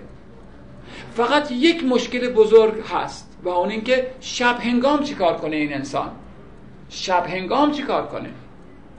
چون وقتی در قار زندگی می‌کرد با قلتوندن سنگی می‌تونست در قار رو محصور و محدود کنه راحت باشه توش. اما در کنار آب در دشت خب امنیت وجود نداره. شب هنگام ممکنه حیوانات بهش حمله کنن یا نه؟ باران بباره. سرما و گرما اذیتش کنه. آفتاب اذیتش کنه. پس لاجرم انسان به فکر سرپناه افتاد. سرپناه. ساده ساده بگم. بی تردید انسان از حیوانات تقلید کرد. لانه ساختن رو. سابقه حالا بگیم لانه به خودمون بر نخوره. خانه و لانه خیلی فرق ندارن. ساختن لانه قطعا در حیوانات خیلی قلمس انسان بیشتره. من بلد نیستم سوادم نمی‌رسه. نمی‌دونم واقعا مورچه ها یا موریانه ها یا بعضی از حیوانات چندین میلیون یا چند چه ده میلیون ساله که لا می‌سازن. نمی‌دونم. یکی از آخرین موجوداتی که به فکر لانه افتاده انسان اولیش حتما سابقه لانه سازی زنبور خیلی بیش از آدم. خیلی بیشتر از ایناست. و چه مهندس دقیقی زنبور در ساختن لانه ای که دقیقا اندازه هم دیگه با یک هندسه بسیار پیچیده به حساب شده. کم لطفیه فکر کنیم زنبور شور نداره. مثلا نخیر لانه زنبور خیلی پیچیده است. لانه مورچه هم به همچنین. لانه موریانه از اونا حیرت انگیزتره کمی پهلو به تنز می‌زنه ولی حقیقتی است. برید بخونید. موریانه آسمان خراش می‌سازه چند ده طبقه چند ده طبقه که برای طبقات مختلفش صادقانه میگم تو کتابا خوندم والا این نیست. توالت داره. آشپزخونه داره اتاق پذیرایی داره. شگفت انگیزه موریانه کارگر بچهش رو می‌ذاره مهد کودک میره سر کار. می‌خوان بخندیم می‌خوان نخندیم. راست دارم میگم. میگم منم اتفاقی خوندم. اینو جز علایق من نیست برام عجیب بوده یادم مونده یعنی جایی برای نگهداری بچه موریانه ها وجود داره. بگیم کودکستان دیگه که مادرش به پدر سر کار. ما کجا به این رسیدیم؟ صد سال نشستیم به اینجا. پس اینکه حیوانات دست کم بگیریم کم لطفیه. بس من این نبود. اون بود که حتما سابقه خانه یا لانه سازی حیوانات از انسان بیشتره. حتما بیشتر یعنی انسان از حیوانات تقلید کرد که آقا خودش سرپناه درست کنه. درسته می‌خوام بریم سراغ نقاشی یادم نمیره. بحث ما نقاشیه. باید مقدمات برم به اونجا برسیم دیگه. پس انسان با آنچه دم دستش بود خار و خاشاک گل و سنگ به تقلید از حیوانات. کنار آبهای شیرین دائمی حتما. کنار آبهای شیرین دائمی حتما. واسه خودش سکونتگاه درست کرد. که دیگه مجبور نشه بره جای دیگه. برای چی جای دیگه؟ آب که هست سبزینه هم هست سایه هم هست. امکان شکار هم این دوربر هست چون حیوانات دنبال آب میگردند. مشکل امنیت بود و یا آسایش که هر دو رو با ساختن لانه یا خانه به دست میاد. اینکه اولین خانه ها رو کجا ساختن با چی از بحث تو ممکنه دور بیفتیم ادامه نمیدم. پس اولین لانه ها و خانه ها رو انسان کنار آبهایشین دائمی ساخت بدون شک و یه جا ساکن شد. پس بیهوده نیست که عصر نوسنگی رو عصر اسکان هم نامیدند سکونت گزیدن بشر.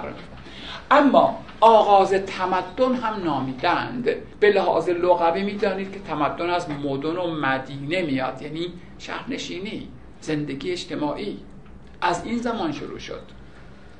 انسان به طبیعه زندگی اجتماعی رو دوست داره به طور غریزی اجتماعی مثل خیلی از حیوانات. زندگی اجتماعی مشکلات رو راحتتر حل می‌کنه.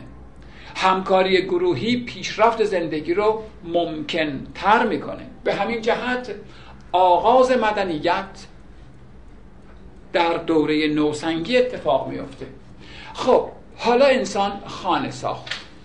هر که خانه بسیار بسیار ابتدایی مثل دونه. اما کم کم این خونه ها رو دور هم ساختن دیگه. آدمیان. پس اولین روستاها آبادی ها تشکیل شدند. مدنیت آغاز شد. حالا این همکاری و همزیستی زندگی بشر رو بهبود میبخشه. آمیانه بگم آدمیان به درد همدیگه می‌خورن و کم کم تخصص ها پیدا میشن. اینکه افراد چون نیازها کسرت پیدا می‌کنه راه حل هم به همچنین در نتیجه کم کم افرادی در زمینه های خاصی تبهر پیدا می کنند مثلا افرادی در ساختن این خونه ها خب ماهر میشن. افراد در ساختن جنگ افزار و افراد در شکار و افراد در هر کار دیگه. به تدریج حرفه ها و پیشه ها به وجود میاد. در این زندگی ابتدایی که در روستاها اتفاق میفته و هنوز شهر به وجود نیامده زنان چیکار می‌کنند؟ زنان عموما به تمشیت, تمشیت داخل خانه می‌پردازند. مردان کار بیرون انجام میدن. کار بیرون کاری خشنتره. نیازمند نیروی ازولانی بیشتره شکار از بین نرفته. کماکان مهمترین کار بشر شکاره. مهمترین کار بشر شکاره. خب اما حالا محل اسکان داره. صبح میره شکار کنه برگرده بیاد. یا نه دو روز دیگه بیاد. برگرده بیاد اینجا دیگه. نمی‌تونند همه خانه رو رها کنند برن. چون ممکنه دشمنانی بیان خانه ها رو تصرف کنن یا عوامل طبیعی یا حیوانات بیان آسیب بزنن پس باید عدهای همیشه تو این خانه ها باشند. یعنی کم کم دارن تخصصات تفکیک میشن. اون عده عمدتا زنانند اون عده عمدتا زنانند که به کودک پیوستگی و همبستگی بیشتری دارند. خب به این ترتیب پیرترها بچه ها زنها در آبادی هستند. این مردانند که میرن به دنبال جمعآوری غذا مثل هزار سال پیش دو هزار سال پیشش. جمعآوری غذا از بین نرفته حالا اتفاقا بهتر شده. به جهت اینکه حالا می‌تونن بیارن در یک جا رو انبار کنند. انبار کنند. خب زنان کودک به دنیا میارند. زنان کار خانه می‌کنند. با این امال اوقات فراغتی دارند. یک نکته دوستمون انسان شناسی خونده. یک نکته رفتارشناسی وجود داره. در کتاب های مختلف نوشتن. گفتن اگر قرار باشه تخص... روحیه زن و مرد با هم تفکیک کنیم. خب بعض زمینه ها زنان تواناترن بعض زمینه ها مردان. شکی توش نیست. زنان اساسا در طول تاریخ تمدن بشر در آنچه به سرانگشت مربوط بوده تواناتر بودند. مردان در آنچه که به بازو مربوط بوده موفقتر بودند. کارهایی که نیروی ازولانی می‌خواسته مردان توانتر بودند اونایی که به سرانگشت مربوط بوده. مثلا دوختن.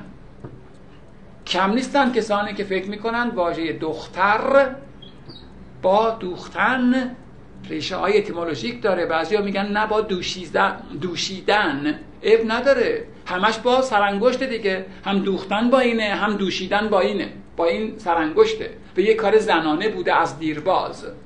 از دیرباز. خب پس زنان به کارهای دیگری مشغولند.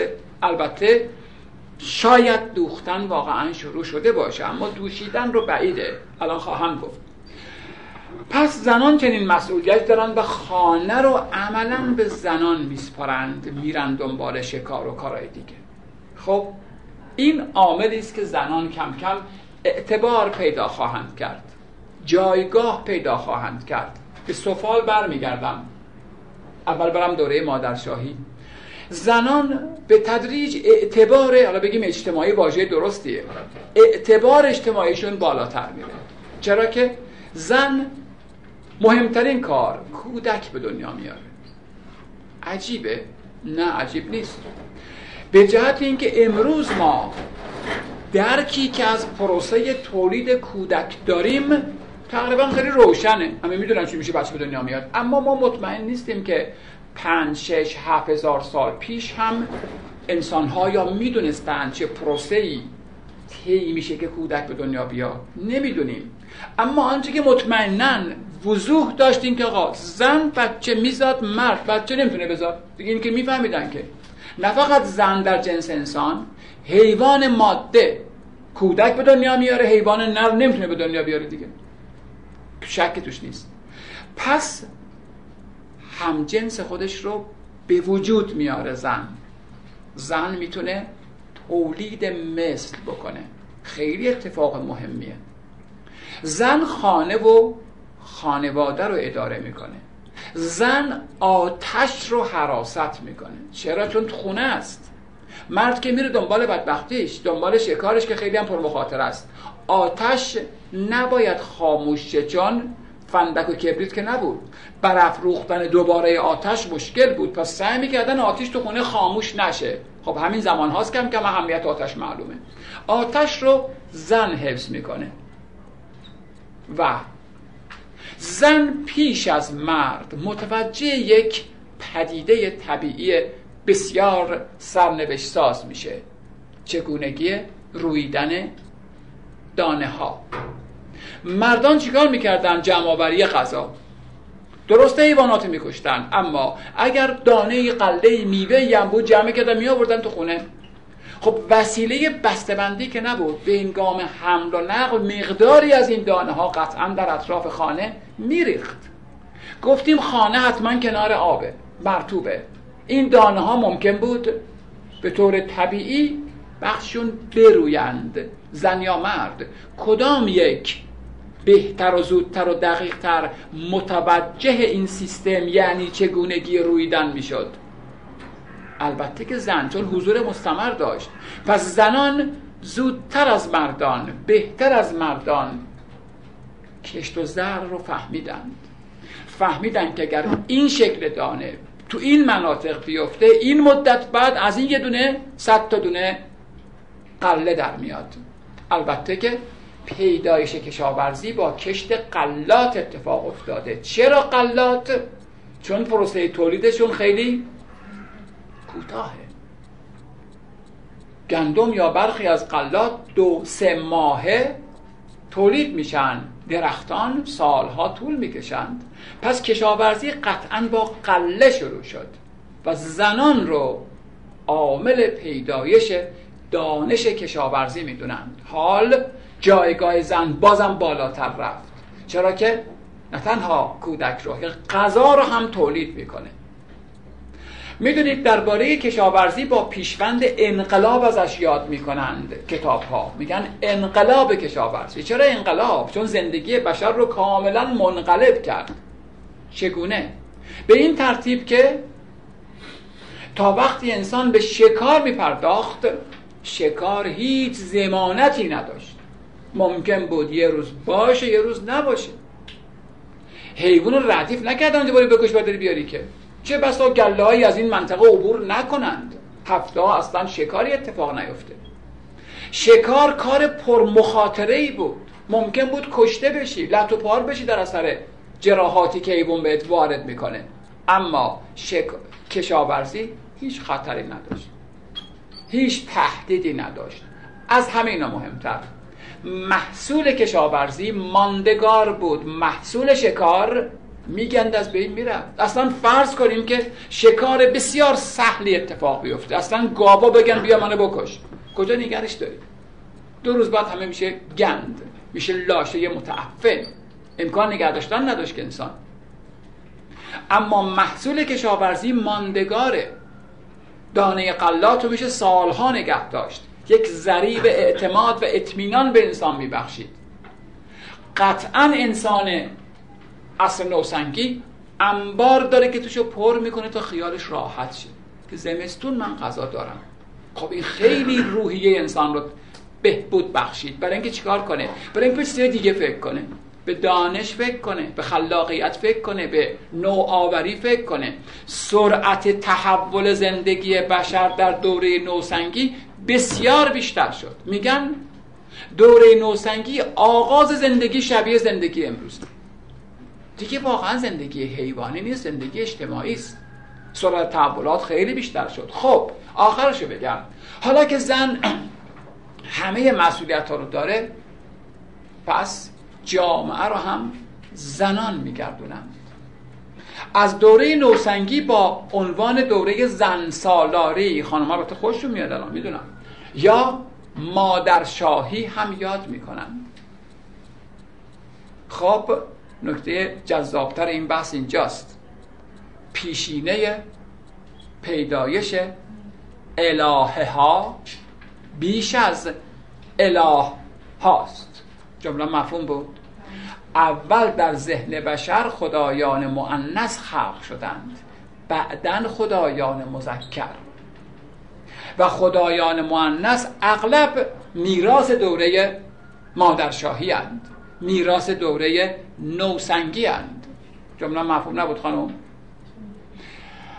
یعنی رب نوهای مثل میترا و آنایتا و ونوس و دیانا و خیلی از رب نوهای مؤنث اساسا یادگاری از اون روزگارن. نه اینکه بعد از بین رفتند اما پیدایششون معمولا مقدم بر خدایان مذکر یعنی بازتاب یک جامعه زن سالاره که خدایانش هم زن هست. به خصوص رب النوع مادر الهی باربری که در همه تمدنها وجود داره به شکلهای مختلف و به شکل زنی معمولا با شکم برآمده و فیزیک باردار به تصویر در میاد. خب پس دوره نوسنگی دوران متفاوتی است. اما یکی از این توضیحات من موند. اصل سفال هم میگم به این دوره. تا همینجا فهمیدیم که زنان بیشتر حضور فیزیکی در آبادی و در خانه دارند. رتق و فتق امور خانه. نگهداری بچه تهیه تهیه غذا نه آماده سازی مثلا بگیم پختن غذا حفظ آتش و چیزایی از این قبیل. از جمله چون به سفال باید بپردازیم بعد از این پس یه مقدمه ای بگم. واقعا فکر می‌کنید یا فکر می‌کنیم انسان کی به عقلش رسید؟ چجور برای که ظرف درست کنه؟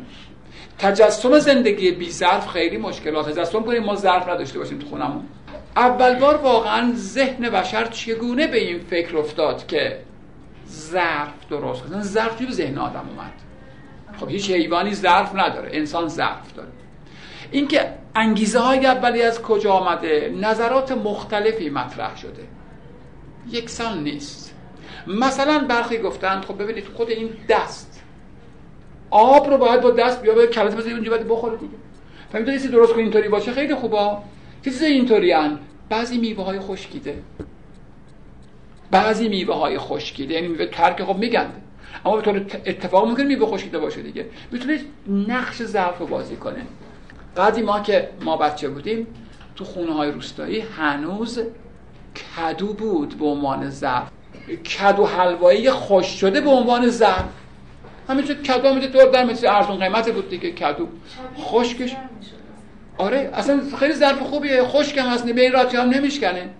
یعنی شاید برای دکور کسی هم داشته باشه از اونا. منظورم که خیلی عجیبی نیست که ظرف میوه خشکیده یا عناصر طبیعت نقش ظرف رو بازی کنن. پس چه بسا برای اینکه بتونه چیزی رو حمل کنه به خصوص مایعات که امکان حملشون مشکله دیگه. جامدات میشه راحت تر اما مایعات به خصوص آب. ولی مایعات که نداشته فقط آب. خیلی مشکل بود. یکی این امکاناتی شاید انگیزه ساختن ز... امکانات طبیعی. انگیزه ساختن ظرف رو به آدم بده. برخی معتقدن نه. انسان که خب کنار آب زندگی می‌کرد آب دم دستش بود. ما پابر نم بود دیگه کفش نداشت وقتی که کنار آب شما را برید جاپاتون گود میشه. توش آب جمع میشه. جاپای حیوانات آب جمع میشه. بدون انگیزه میده. به فکر تو من درست کنم شبیه چون گلم هست دیگه. پس گل اگر به شکل بدم خب انسان حتما موقع ساختن خانه با این گل کلنجار میره. شکی توش نیست. بدونید حیواناتی هستن که با گل خونه درست می‌کنن. ها نوعی از زنبور دقیقا با گل خونه درست می‌کنه. پس چیز عجیبی نیست.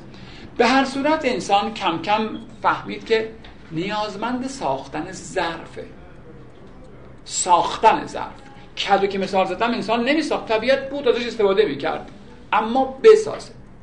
و تقریبا همه متفق قولن که اولین ظرفهایی که انسان ساخته سبده.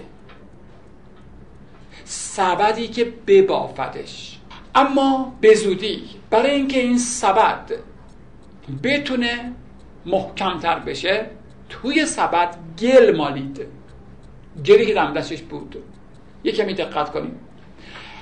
بافتن رو اتفاقا حیوانات زودتر از انسان ها شروع کردن.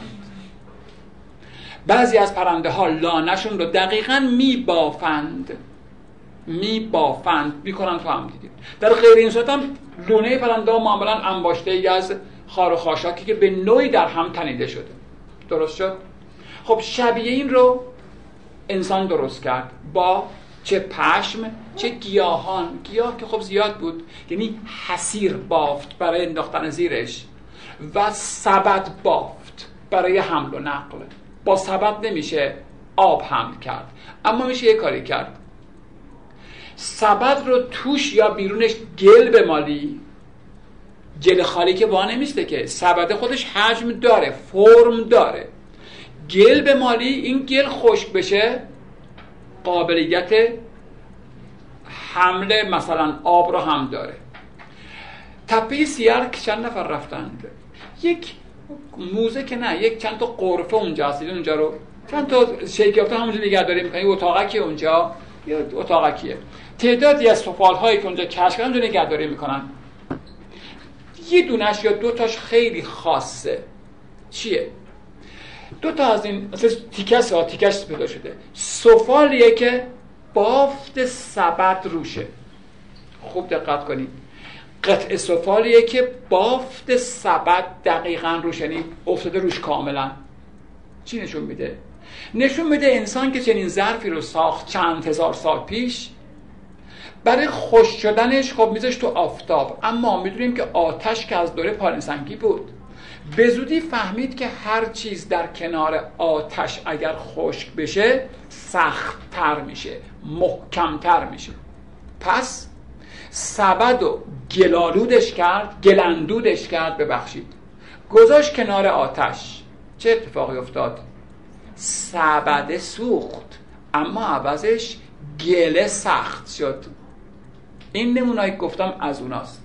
یعنی هنوز بشر نمی‌تونه با گل ظرف درست کنه. بلکه سبد درست می‌کنه. رو سبد گل میمال منظورم سرزمین خودمونه ها اینو می‌ذاره کنار آتش تا گله بشه سفال. سبده میسوزه میره خب بسته بره نداره. اما این محکم میشه. جای این سبد بافتای گیاه و سبد کاملا روی این گله ظرف مونده و نشون میده که مال قبل از اختراع چرخ سفالگری است. یه نکته دیگه. موزه ایران باستان حتما تشریف بردید موزه ملی بخش ایران باستان. تو بخش نوسنگی اول که وارد میشی تعدادی ظرف بزرگ کجکوله هست. مثلا یک ظرف سفالی مکعب شکل هست که درم داره اگر دیده باشه تو نوشته کندو اتفاقا. یه ظرف مکعب شکله یه در گلی همشون سفالی هم. چند تا هم سوراخ داره که زارن انجستان دست کنن یه چیزی رو بردارن بیارن بیرون مثلا گندمی بیارن بیرون. ظرف اینقدر ها خب انسان به تدریج مهارت پیدا کرد که با دست ظرف رو درست کنه حتی بدون سبد خب در شکلهای کمی گل و سفتش کنی خب میشه دیگه. مثلا میگم در چین نوعی سفال به نام سفال های فتیلهی باب بوده. چیکار می‌کردن؟ گلو مثل تناب می‌کردن. اینجوری میچرخوندن دور هم دیگه تا وایسه تا اینکه وا نره دیگه. پس به روش های انسان تونست ظرف درست کنه تا با اون آب حمل کنه به خصوص آب یا هر چه دیگه. اون تا آب خیلی خاصه دیگه چون آب نیاز داره. آبم که رو هوا وان نمیسته. باید من از یه گودی برده جایی که پایین آب هست. خب تا اینجا ما از نقاشی خبری نداریم. اما بالاخره یک اتفاق بسیار مهم جهانی در سرزمین من و شما روی میده و اون اختراع چرخ صفاتگری است. این اتفاق بسیار مهم. که میگم بسیار مهم. شاید بگید آن رو اقراق می‌کنم. خیلی اقراق نمی‌کنم. می‌فهمم. برای شما و برای من این ابزار امروز خیلی ساده ایه. همه تو می‌دونی ساختمانگری چیه دیگه. در واقع یه چرخی که میشه با پا چرخوند. این به یک میله متصله این میله به یک سطح دیگه. اون پایین که با پا میچرخونی این بالایی هم میچرخه. گره بذاری توش روش. مثلا انگوش بکنی توش چون میچرخه شکل می‌گیره. هر خیلی راحت به شکل بدی. ما من نمی‌دونم که چرخ سفالگری اولیه هم همین بوده نه ولی مطمئنا از چرخیدن این گل حول محور اتفاق می افتاده شکی نیست. خوب دقت کنید. در عواست هزاره پنجم قبل از میلاد این اختراع بسیار مهم بنا به نظر اغلب تحلیلگران در تمدن ایلام. یا حالا ایلام فرقی نمی‌کنه اتفاق افتاده به خصوص در شهر باستانی شوش ظاهرا. نمیگم همه اما اکثر تحلیلگران متفق القولند که شرخ سفالگری در عواست هزاره پنجم قبل از میلاد در تمدن ایلام احتمالا در پایتختش قدیمی ترین شهر جهان یعنی شوش روی داده. چرخ سفالگری اینجور بگم که اهمیتش معلوم شه. اولین ماشین مکانیکی است که انسان ساخته. چرخ سفالگری اولین ببینید تعریف ماشین چی بود؟ در راهنمای خوندید و همون تعریف از فیزیکی. اولین ماشین مکانیکی که انسان ساخت سفالگری است اولین فعالیت صنعتی که انسان انجام داده سفالگری است اولین تولید بگیم انبوه شاید غلط نباشه دیگه. در تمدن بشر سفالینا هستند که نتیجه اختراع چرخ سفالگری است خب بازم باید بگم اغلب تریگران متفق قولن که باید زنان این کار را انجام داده باشند بازم چرا؟ چون که یه کار سرانگشتی و داخل خونه است. یه کار آرام صبورانه است که بیشتر با روح زنانه سازگارتر. که ما اطمینان قطعی نداریم چون در این زمینه منبعی وجود نداره. چرخ سفالگری مادر تمام ماشین های جهانه. دقت کردیم فکر کنید دوربر ما چقدر ماشین امروز وجود داره. منظورم ماشین به معنای عامش خودرو نیست. هزاران ماشین بسیار پیچیده دوربر ما هست. جد همه اینا چرخ سفالگری یعنی این انتقال انرژی بود که کم کم از چرخ سفالگری عرابه و کالسکه و چی و چی و چی همه چی بعدا درست شد. بحث ما سر چرخ سفالگری است. خب چرخ سفالگری تولید ظرف رو دگرگون کرد کاملا. دگرگون کرد. چرا؟ با دست میشه ظرف درست کرد با گل نه اینکه نمیشه. اما کجکوله در میاد. نامتقارن در میاد. بی نظم میشه. کاملا طبیعیه. کتوکلفت میشه. و سرعت تولید خیلی کمه. من نمی‌دونم واقعا چند تا اما خیلی کمتره. چرخ سفالگری نه تنها سرعت تولید رو بسیار بالا برد بلکه کیفیت تولید رو دگرگون کرد. حتما همه حداقل چشمی که آشناییم با چرخ سفالگری می‌تونید به دستتون بگیرید ظریفش کنی شکل بدی نظم بدی حتما تقارن به وجود میاد. و خیلی سریع می‌تونی ظرف درست کنی خیلی سریع. به این ترتیب تولید سفال بسیار با کیفیت تر و بسیار سریعتر اتفاق افتاد. باید کمی با تعمل پیش بریم. در چه جور جامعه ای پیش اومد؟ یه جامعه روستایی در یک آبادی. آبادی که حالا حداقل صدها نفر جمعیت داره نمیگیم هزاران نفر. حالا این یک کم کم داره یک تخصص میشه سفالگر بالاخره یک کار پیچیده است دیگه. عده معدودی بلدن این کارو بکنند. گفتم اساسا وقتی زندگی اجتماعی شروع شد تخصص ها دارن پیدا میشن. افرادی دارای بگیم حالا مشاغل یا تخصص های خاصن. سفالگری هم یک تخصص البته مهمه. همه تو خونهشون به ظرف نیاز دارند. سیستم عرضه و تقاضا شروع میشه. آره. کسانی تولید کننده ظروفند کسانی هستن کارشون این میشه که اینا سفالگرن دیگه. ظرف تولید کنند. خب سفال هم که شکننده است. پس تولید کردن مثلا عرضه کردن بالاخره ممکنه دو سال بعد شش ماه بعد بازم بخوان. اینطوری که تموم بشه. تا زندگی هست مصرف هست و تولید ضرورت پیدا می‌کنه.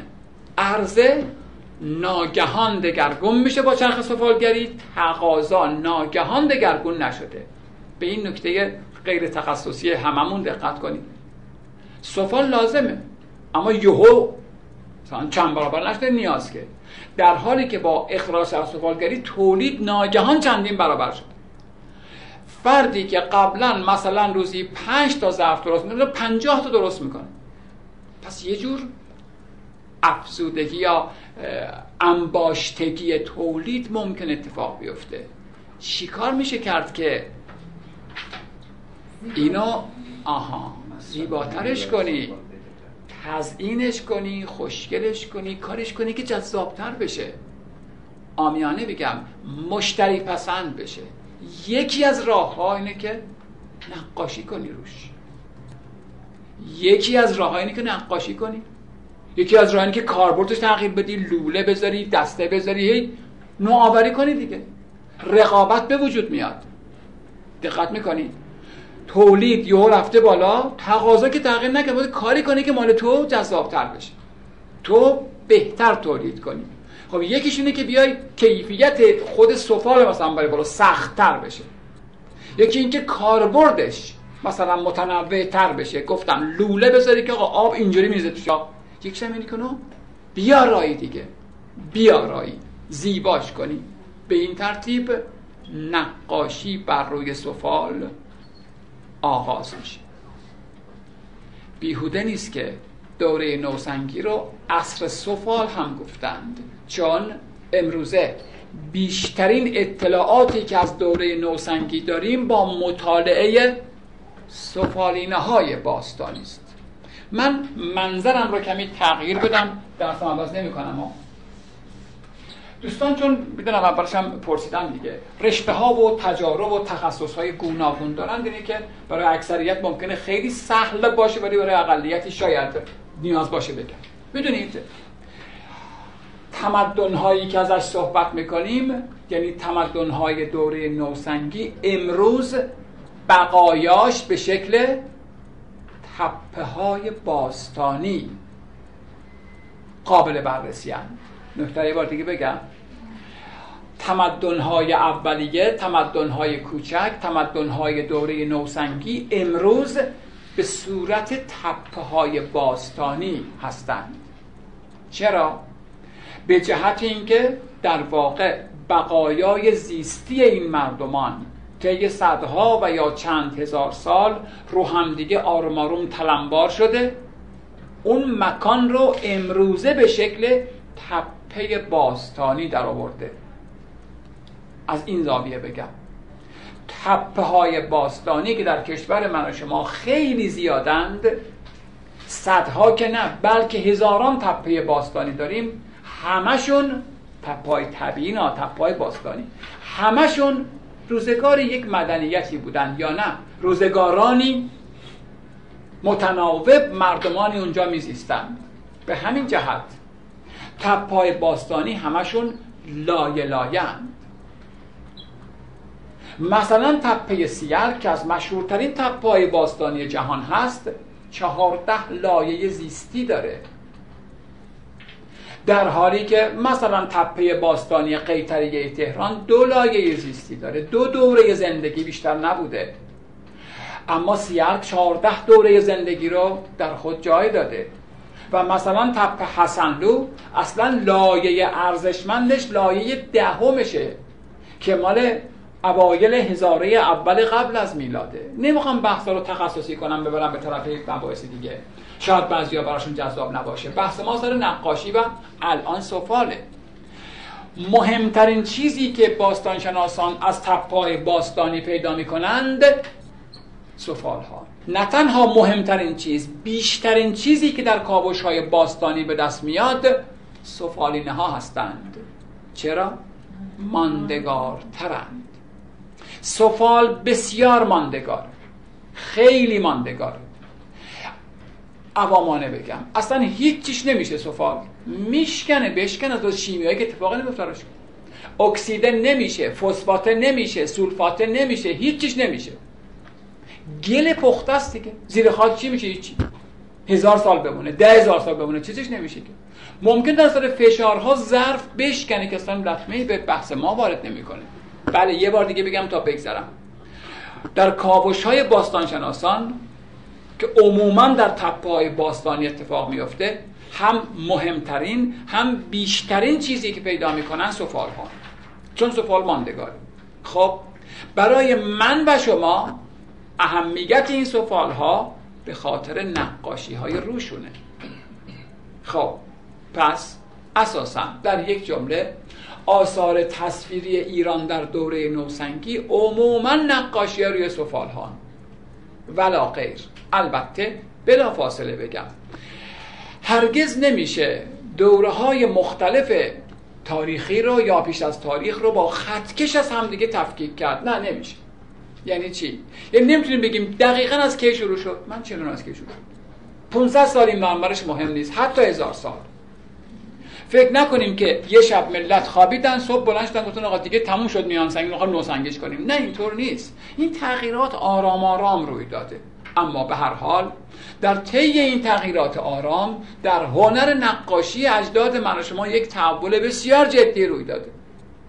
نقاشی از در و دیوار قارها و صخره ها ماده رفته روی سفال و این کوچ بسیار بزرگی است.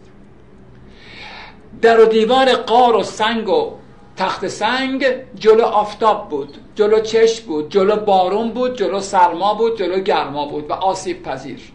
اما سفال آسیب ناپذیره سفالو که می‌خوان نقاشی کنن میپزنش. آمیانه میگم رنگ تو جون سفال میره.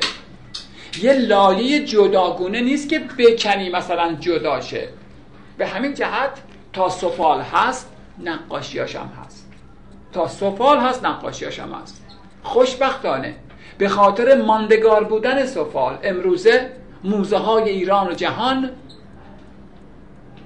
مملو وز سفالینه های باستانی است. نه اینکه ما الان ایرانی هستیم نه. ما اگر هر کشور دیگه هم بودیم شاید بیشترین تپای باستانی در جنوب غرب آسیا منطقه ایران و عراق و ترکیه و این مناطق دوران شکوفان عصر نوسنگی رو سپری کردند. جمله شاید مفهوم نبود.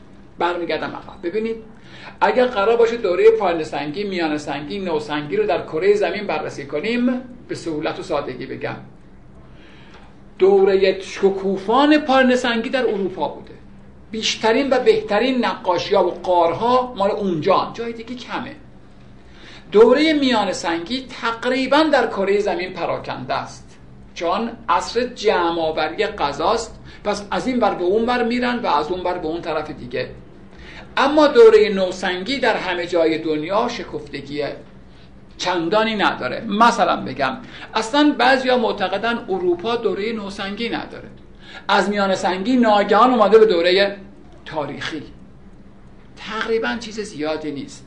از دوره نوسنگی اروپا که خیلی هم متأخرتر و کوتاهتره فقط اون بناهای خرسنگی یا استونهنج ها هستند که مال اواخر هزاره سوم در حالی که دوره نوسنگی در جنوب غرب آسیا از هزاره ششم شروع میشه. خیلی پیش داره ساده تر بگم. بیهوده نیست میگن آسیا قاره کهن. چون مدنیت از آسیا اونم جنوب غرب آسیا. شروع میشه که عراق و ترکیه و سوریه و ایران و این منطقه باشه. چون شرایط اقلیمیش برای زندگی مناسب تر بوده. برگردم به سفال. پس امروزه هزاران نمونه از سفال های منقوش در موزه های جهان و ایران نگهداری میشن. از این جهت اصلا دست ما تنگ نیست. برخلاف آثار میان سنگی که عموما گفتم خاطره تلخشو گفتم. حتی اگر پنجاه سال پیش بودن الان خیلی هاشون نیستند سفالا به این ترتیب نیست و سفال آسیب پذیر نیست.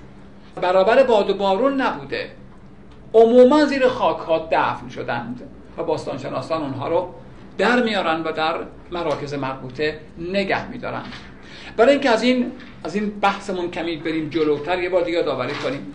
خیلی هم معتقدن که این نقاشی هم کار زنها بوده. می‌خوام تفکیک کنیم ما اما با روح زنانه سازگار تر بوده این نقاشی. این نقاشی هم کماکان تکرنگن و بر نمای بیرونی ظروف اجرا میشن. عمدتا. بر نمای بیرونی ظروف کم داریم که در نمای داخل باشند. اسلوب های اجرا در امتداد آثار داره میان سنگیه. یعنی بازم تک رنگه بازم گرافیکیه بازم تخته. بازم جنبه های نمادین داره. منتها خب اینجا شرایط با اونجا فرق اونجا سنگ بر سنگ بود اما حالا قلمو درست کرده. رنگ درست کرده و مهارت های فنیش گاهی اوقات فوق العاده استادانه است. این واژه استادانه رو به این واسطه میگم که این آدم تخصصش اینه. هر روز داره این کارو می‌کنه کم کم مهارت به دست میاره دیگه. کم کم مهارت به دست میاره. ما نگفتیم در دوره میان سنگ کسی تخصص نقاش داره. نه خیر این داره می‌خواد شکار کنه یه کاری هم اونجا کرده دیگه. شغلش این نیست اما سفالگر شغلش اینه. هرچه زیباتر باشه ممکنه بهتر عرضه کنه. آمیانه بگم شاید مشتری بهتری داشته باشه. پس تلاش می‌کنه که هم کیفیت ساختش رو هم عملکرد تصویریش رو بالاتر ببره. به همین جهت حالا دیگه از, از عنوان ماهرانه بودن استادانه بودن تخصصی بودن میشه یاد کرد. خواهم مطلبتون رو بگم چرا ما آثار پارین سنگی نداریم میان سنگی داریم نو سنگی داریم. ما نداریم؟ آره بله. سوالشون رو تکرار کنم من. من در ضمن گفتم اشاره کردم به اینکه ما آثار داره پارین سنگی نداریم. درسته؟ آره راست گفتم. حواسم نبوده ولی راست گفتم. چرا در سرزمین من و شما آثار تصویری حداقل داره پارین سنگی نیست؟ اول خیلی کوتاه بگم. نمی‌دونیم چرا نیست. خب نیست دیگه. ببینید آها نکته اینجاست. اما این فاصله پاسخ کوتاه که نیست اما پاسخ این مدار دقیق تر تر اولا داستان حمید ایزد پناه یادتون موند. یعنی فقط پنجاه سال پیش از این اولین جرقه در مورد که چه چیزایی توی این مملکت هست زده شد. پنجاه سال انصافا زیاد در مورد چند چند هزار سال. پس این احتمال که ما هنوز شناسایی نکرده باشیم وجود داره واقعا. اما کمه احتمالش. یعنی اگر هم آثار هنری دوره پالنسنگی باشد چشمگیر نخواهد بود. چرا؟ چون شرایط اقلیمی کشور ما به خوبی شرایط اروپا نبوده. آفریقا هم نداره چین هم نداره هندم نداره آثار میان سنگی. نه اینکه مطلق نداره ها. شاخص نیست. شاخص نیست. شرایط اقلیمی اروپا به واسطه معتدل بودن هوا و فراوانی باران برای زندگی اصل میان پایین سنگی مناسب تر بوده. به همین جهت. حالا این نکته دیگه بگم. حالا چرا صفا ببخشید. چرا اصل نوسنگی ایران بسیار درخشانه؟ دلایل متعدد. شرایط اقلیمی. وجود خاک خیلی خوب. خودش مهمه دیگه. خاک اینجا برای ببینید.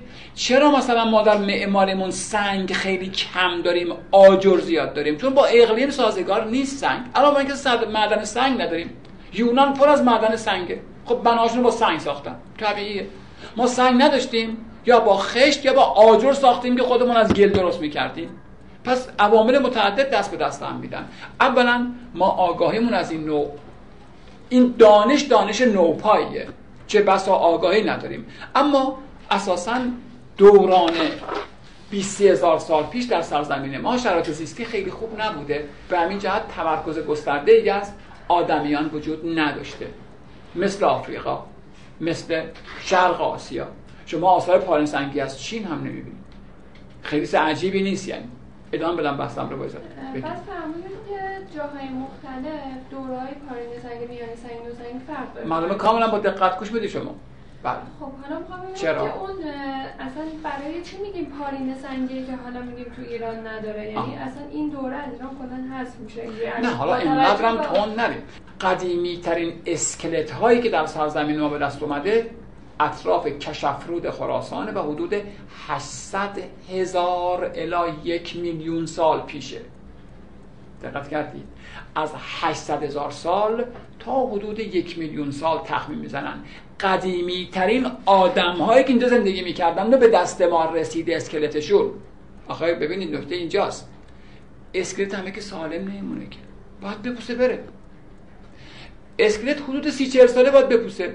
حالا شرایط استثنایی ممکنه روی بده که یک اسکلتی البته گوشت و پوستش نه استخونش ها. نپوسه. خب اونی که به دست آوردن دینه. شاید نمونه های دیگری هم به دست بیاد مال چند میلیون سال پیش نمی‌دونم من. ولی این ربطی به هنر نداره که.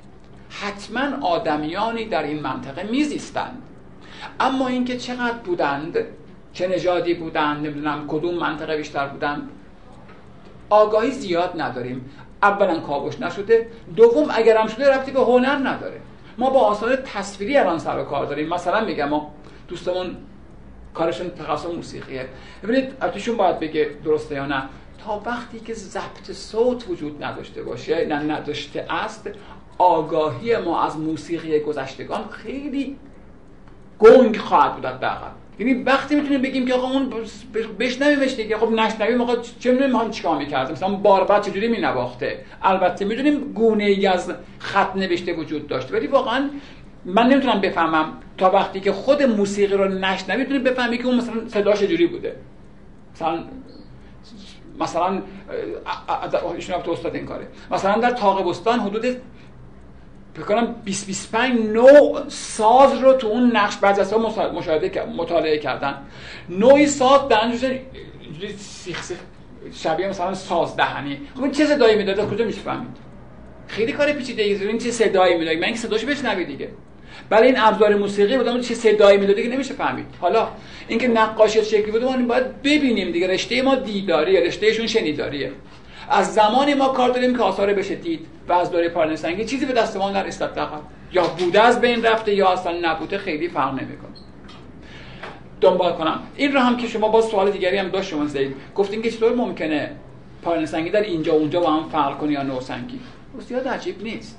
ببینید تحولات پیشرفت زندگی بشر شرایطش همه جا مهیا نبوده. اینکه مدنیت در جنوب غرب آسیا زودتر آغاز میشه چون شرایطش مهیا بوده. یعنی آب شیرین دائمی وجود داشته آب و هوای معتدلم وجود داشته امکان شکار محدودم وجود. همین رو دست دست هم دادن که اینجا شهر نشون اتفاق بیفته. در اروپا وجود نداشت این امکانات. دیرتر اتفاق افتاد. به همین جهت دوره نوسنگی اروپا دو سه هزار سال متأخرتر از آسیاست. همه همینی میگن. و اساسا دوران مهمی نیست. یعنی بقایایی نداره. چیزی نمونده. معلومه که زندگی خیلی همچین پر رونقی اونجا در تداوم نبوده. بعدها مهاجرت کردن رفتن مدنیت رو بردن اونجا. مطلب من سر نقاشی بود. بله. پس اطلاعات ما از نقاشی عصر نوسنگی بسیار زیاده. دستمون بازه باز. چرا که نمونه های فراوان به دست ما رسید. خب؟ اما این سفال ها رو از کجا به دست آوردن نکته قابل تعمق است. منظورم چه نوع محبته؟ قبرستونا. گورها. لابد زمان نخواهد گذاشت که من بیشتر از این مطلب خدمتتون بگم. یه بار دیگه بگم درسته در کاوش ها بیش از همه سفال به دست میاد. چون سفال ماندگار. اما از کدام مناطق؟ منظورم چه موقعیتی داشته اون مکان؟ عموما از گورها به دست میاد. می‌دونید؟ خود به خود بعد مورد گور کمی توضیح بدم. اینکه انسان با مردش چی کار کنه؟ سوالی بوده که همه باش برخورد داشتن. اینکه ما دور برمون کم کم میمیریم دیگه دیگه. بر برگرد که نداره تعارف هم سوخت و که نداره. دیر و زود داره فقط.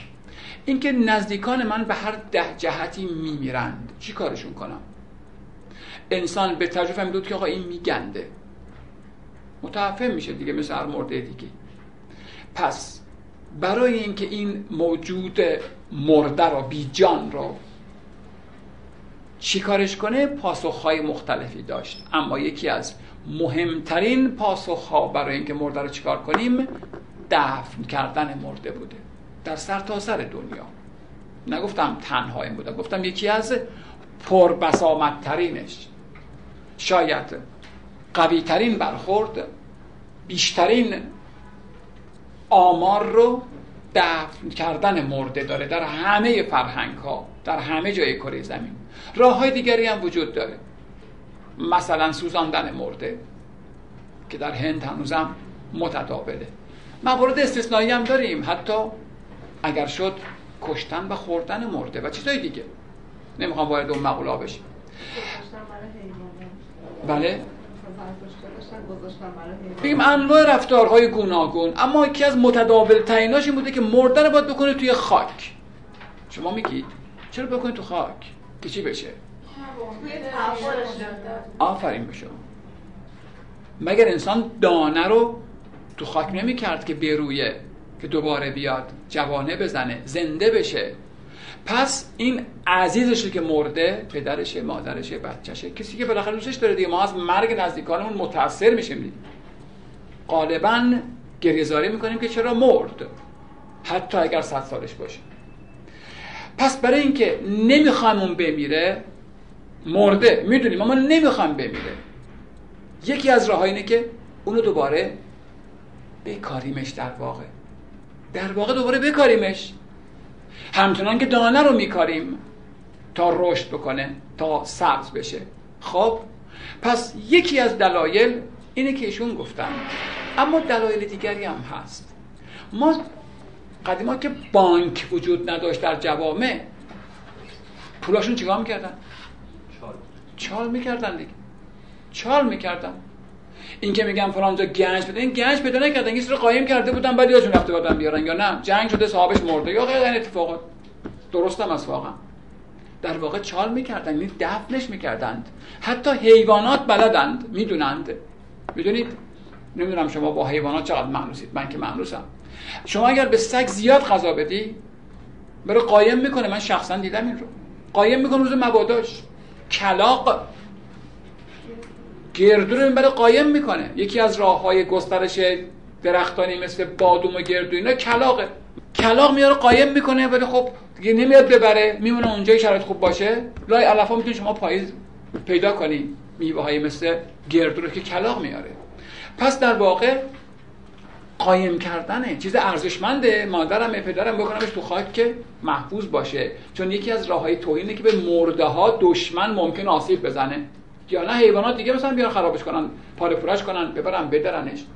پس به این ترتیب ما در واقع مردمون رو به نوعی گرامی داشته ایم. ما آدمیان کلنا خب حالا که مردمون رو کاشتیم در زمین مگر نه اینکه به دانه کود میدیم؟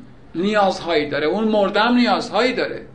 علاوه بر این انسان به هر حال از مرگ بیزاره و جاودانگی رو دوست داره.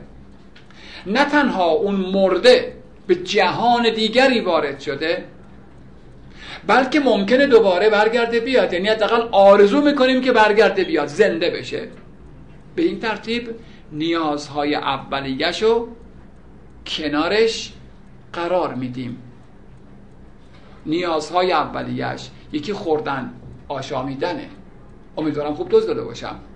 به این ترتیب در کنار مرده ظروفی رو میذاشتن.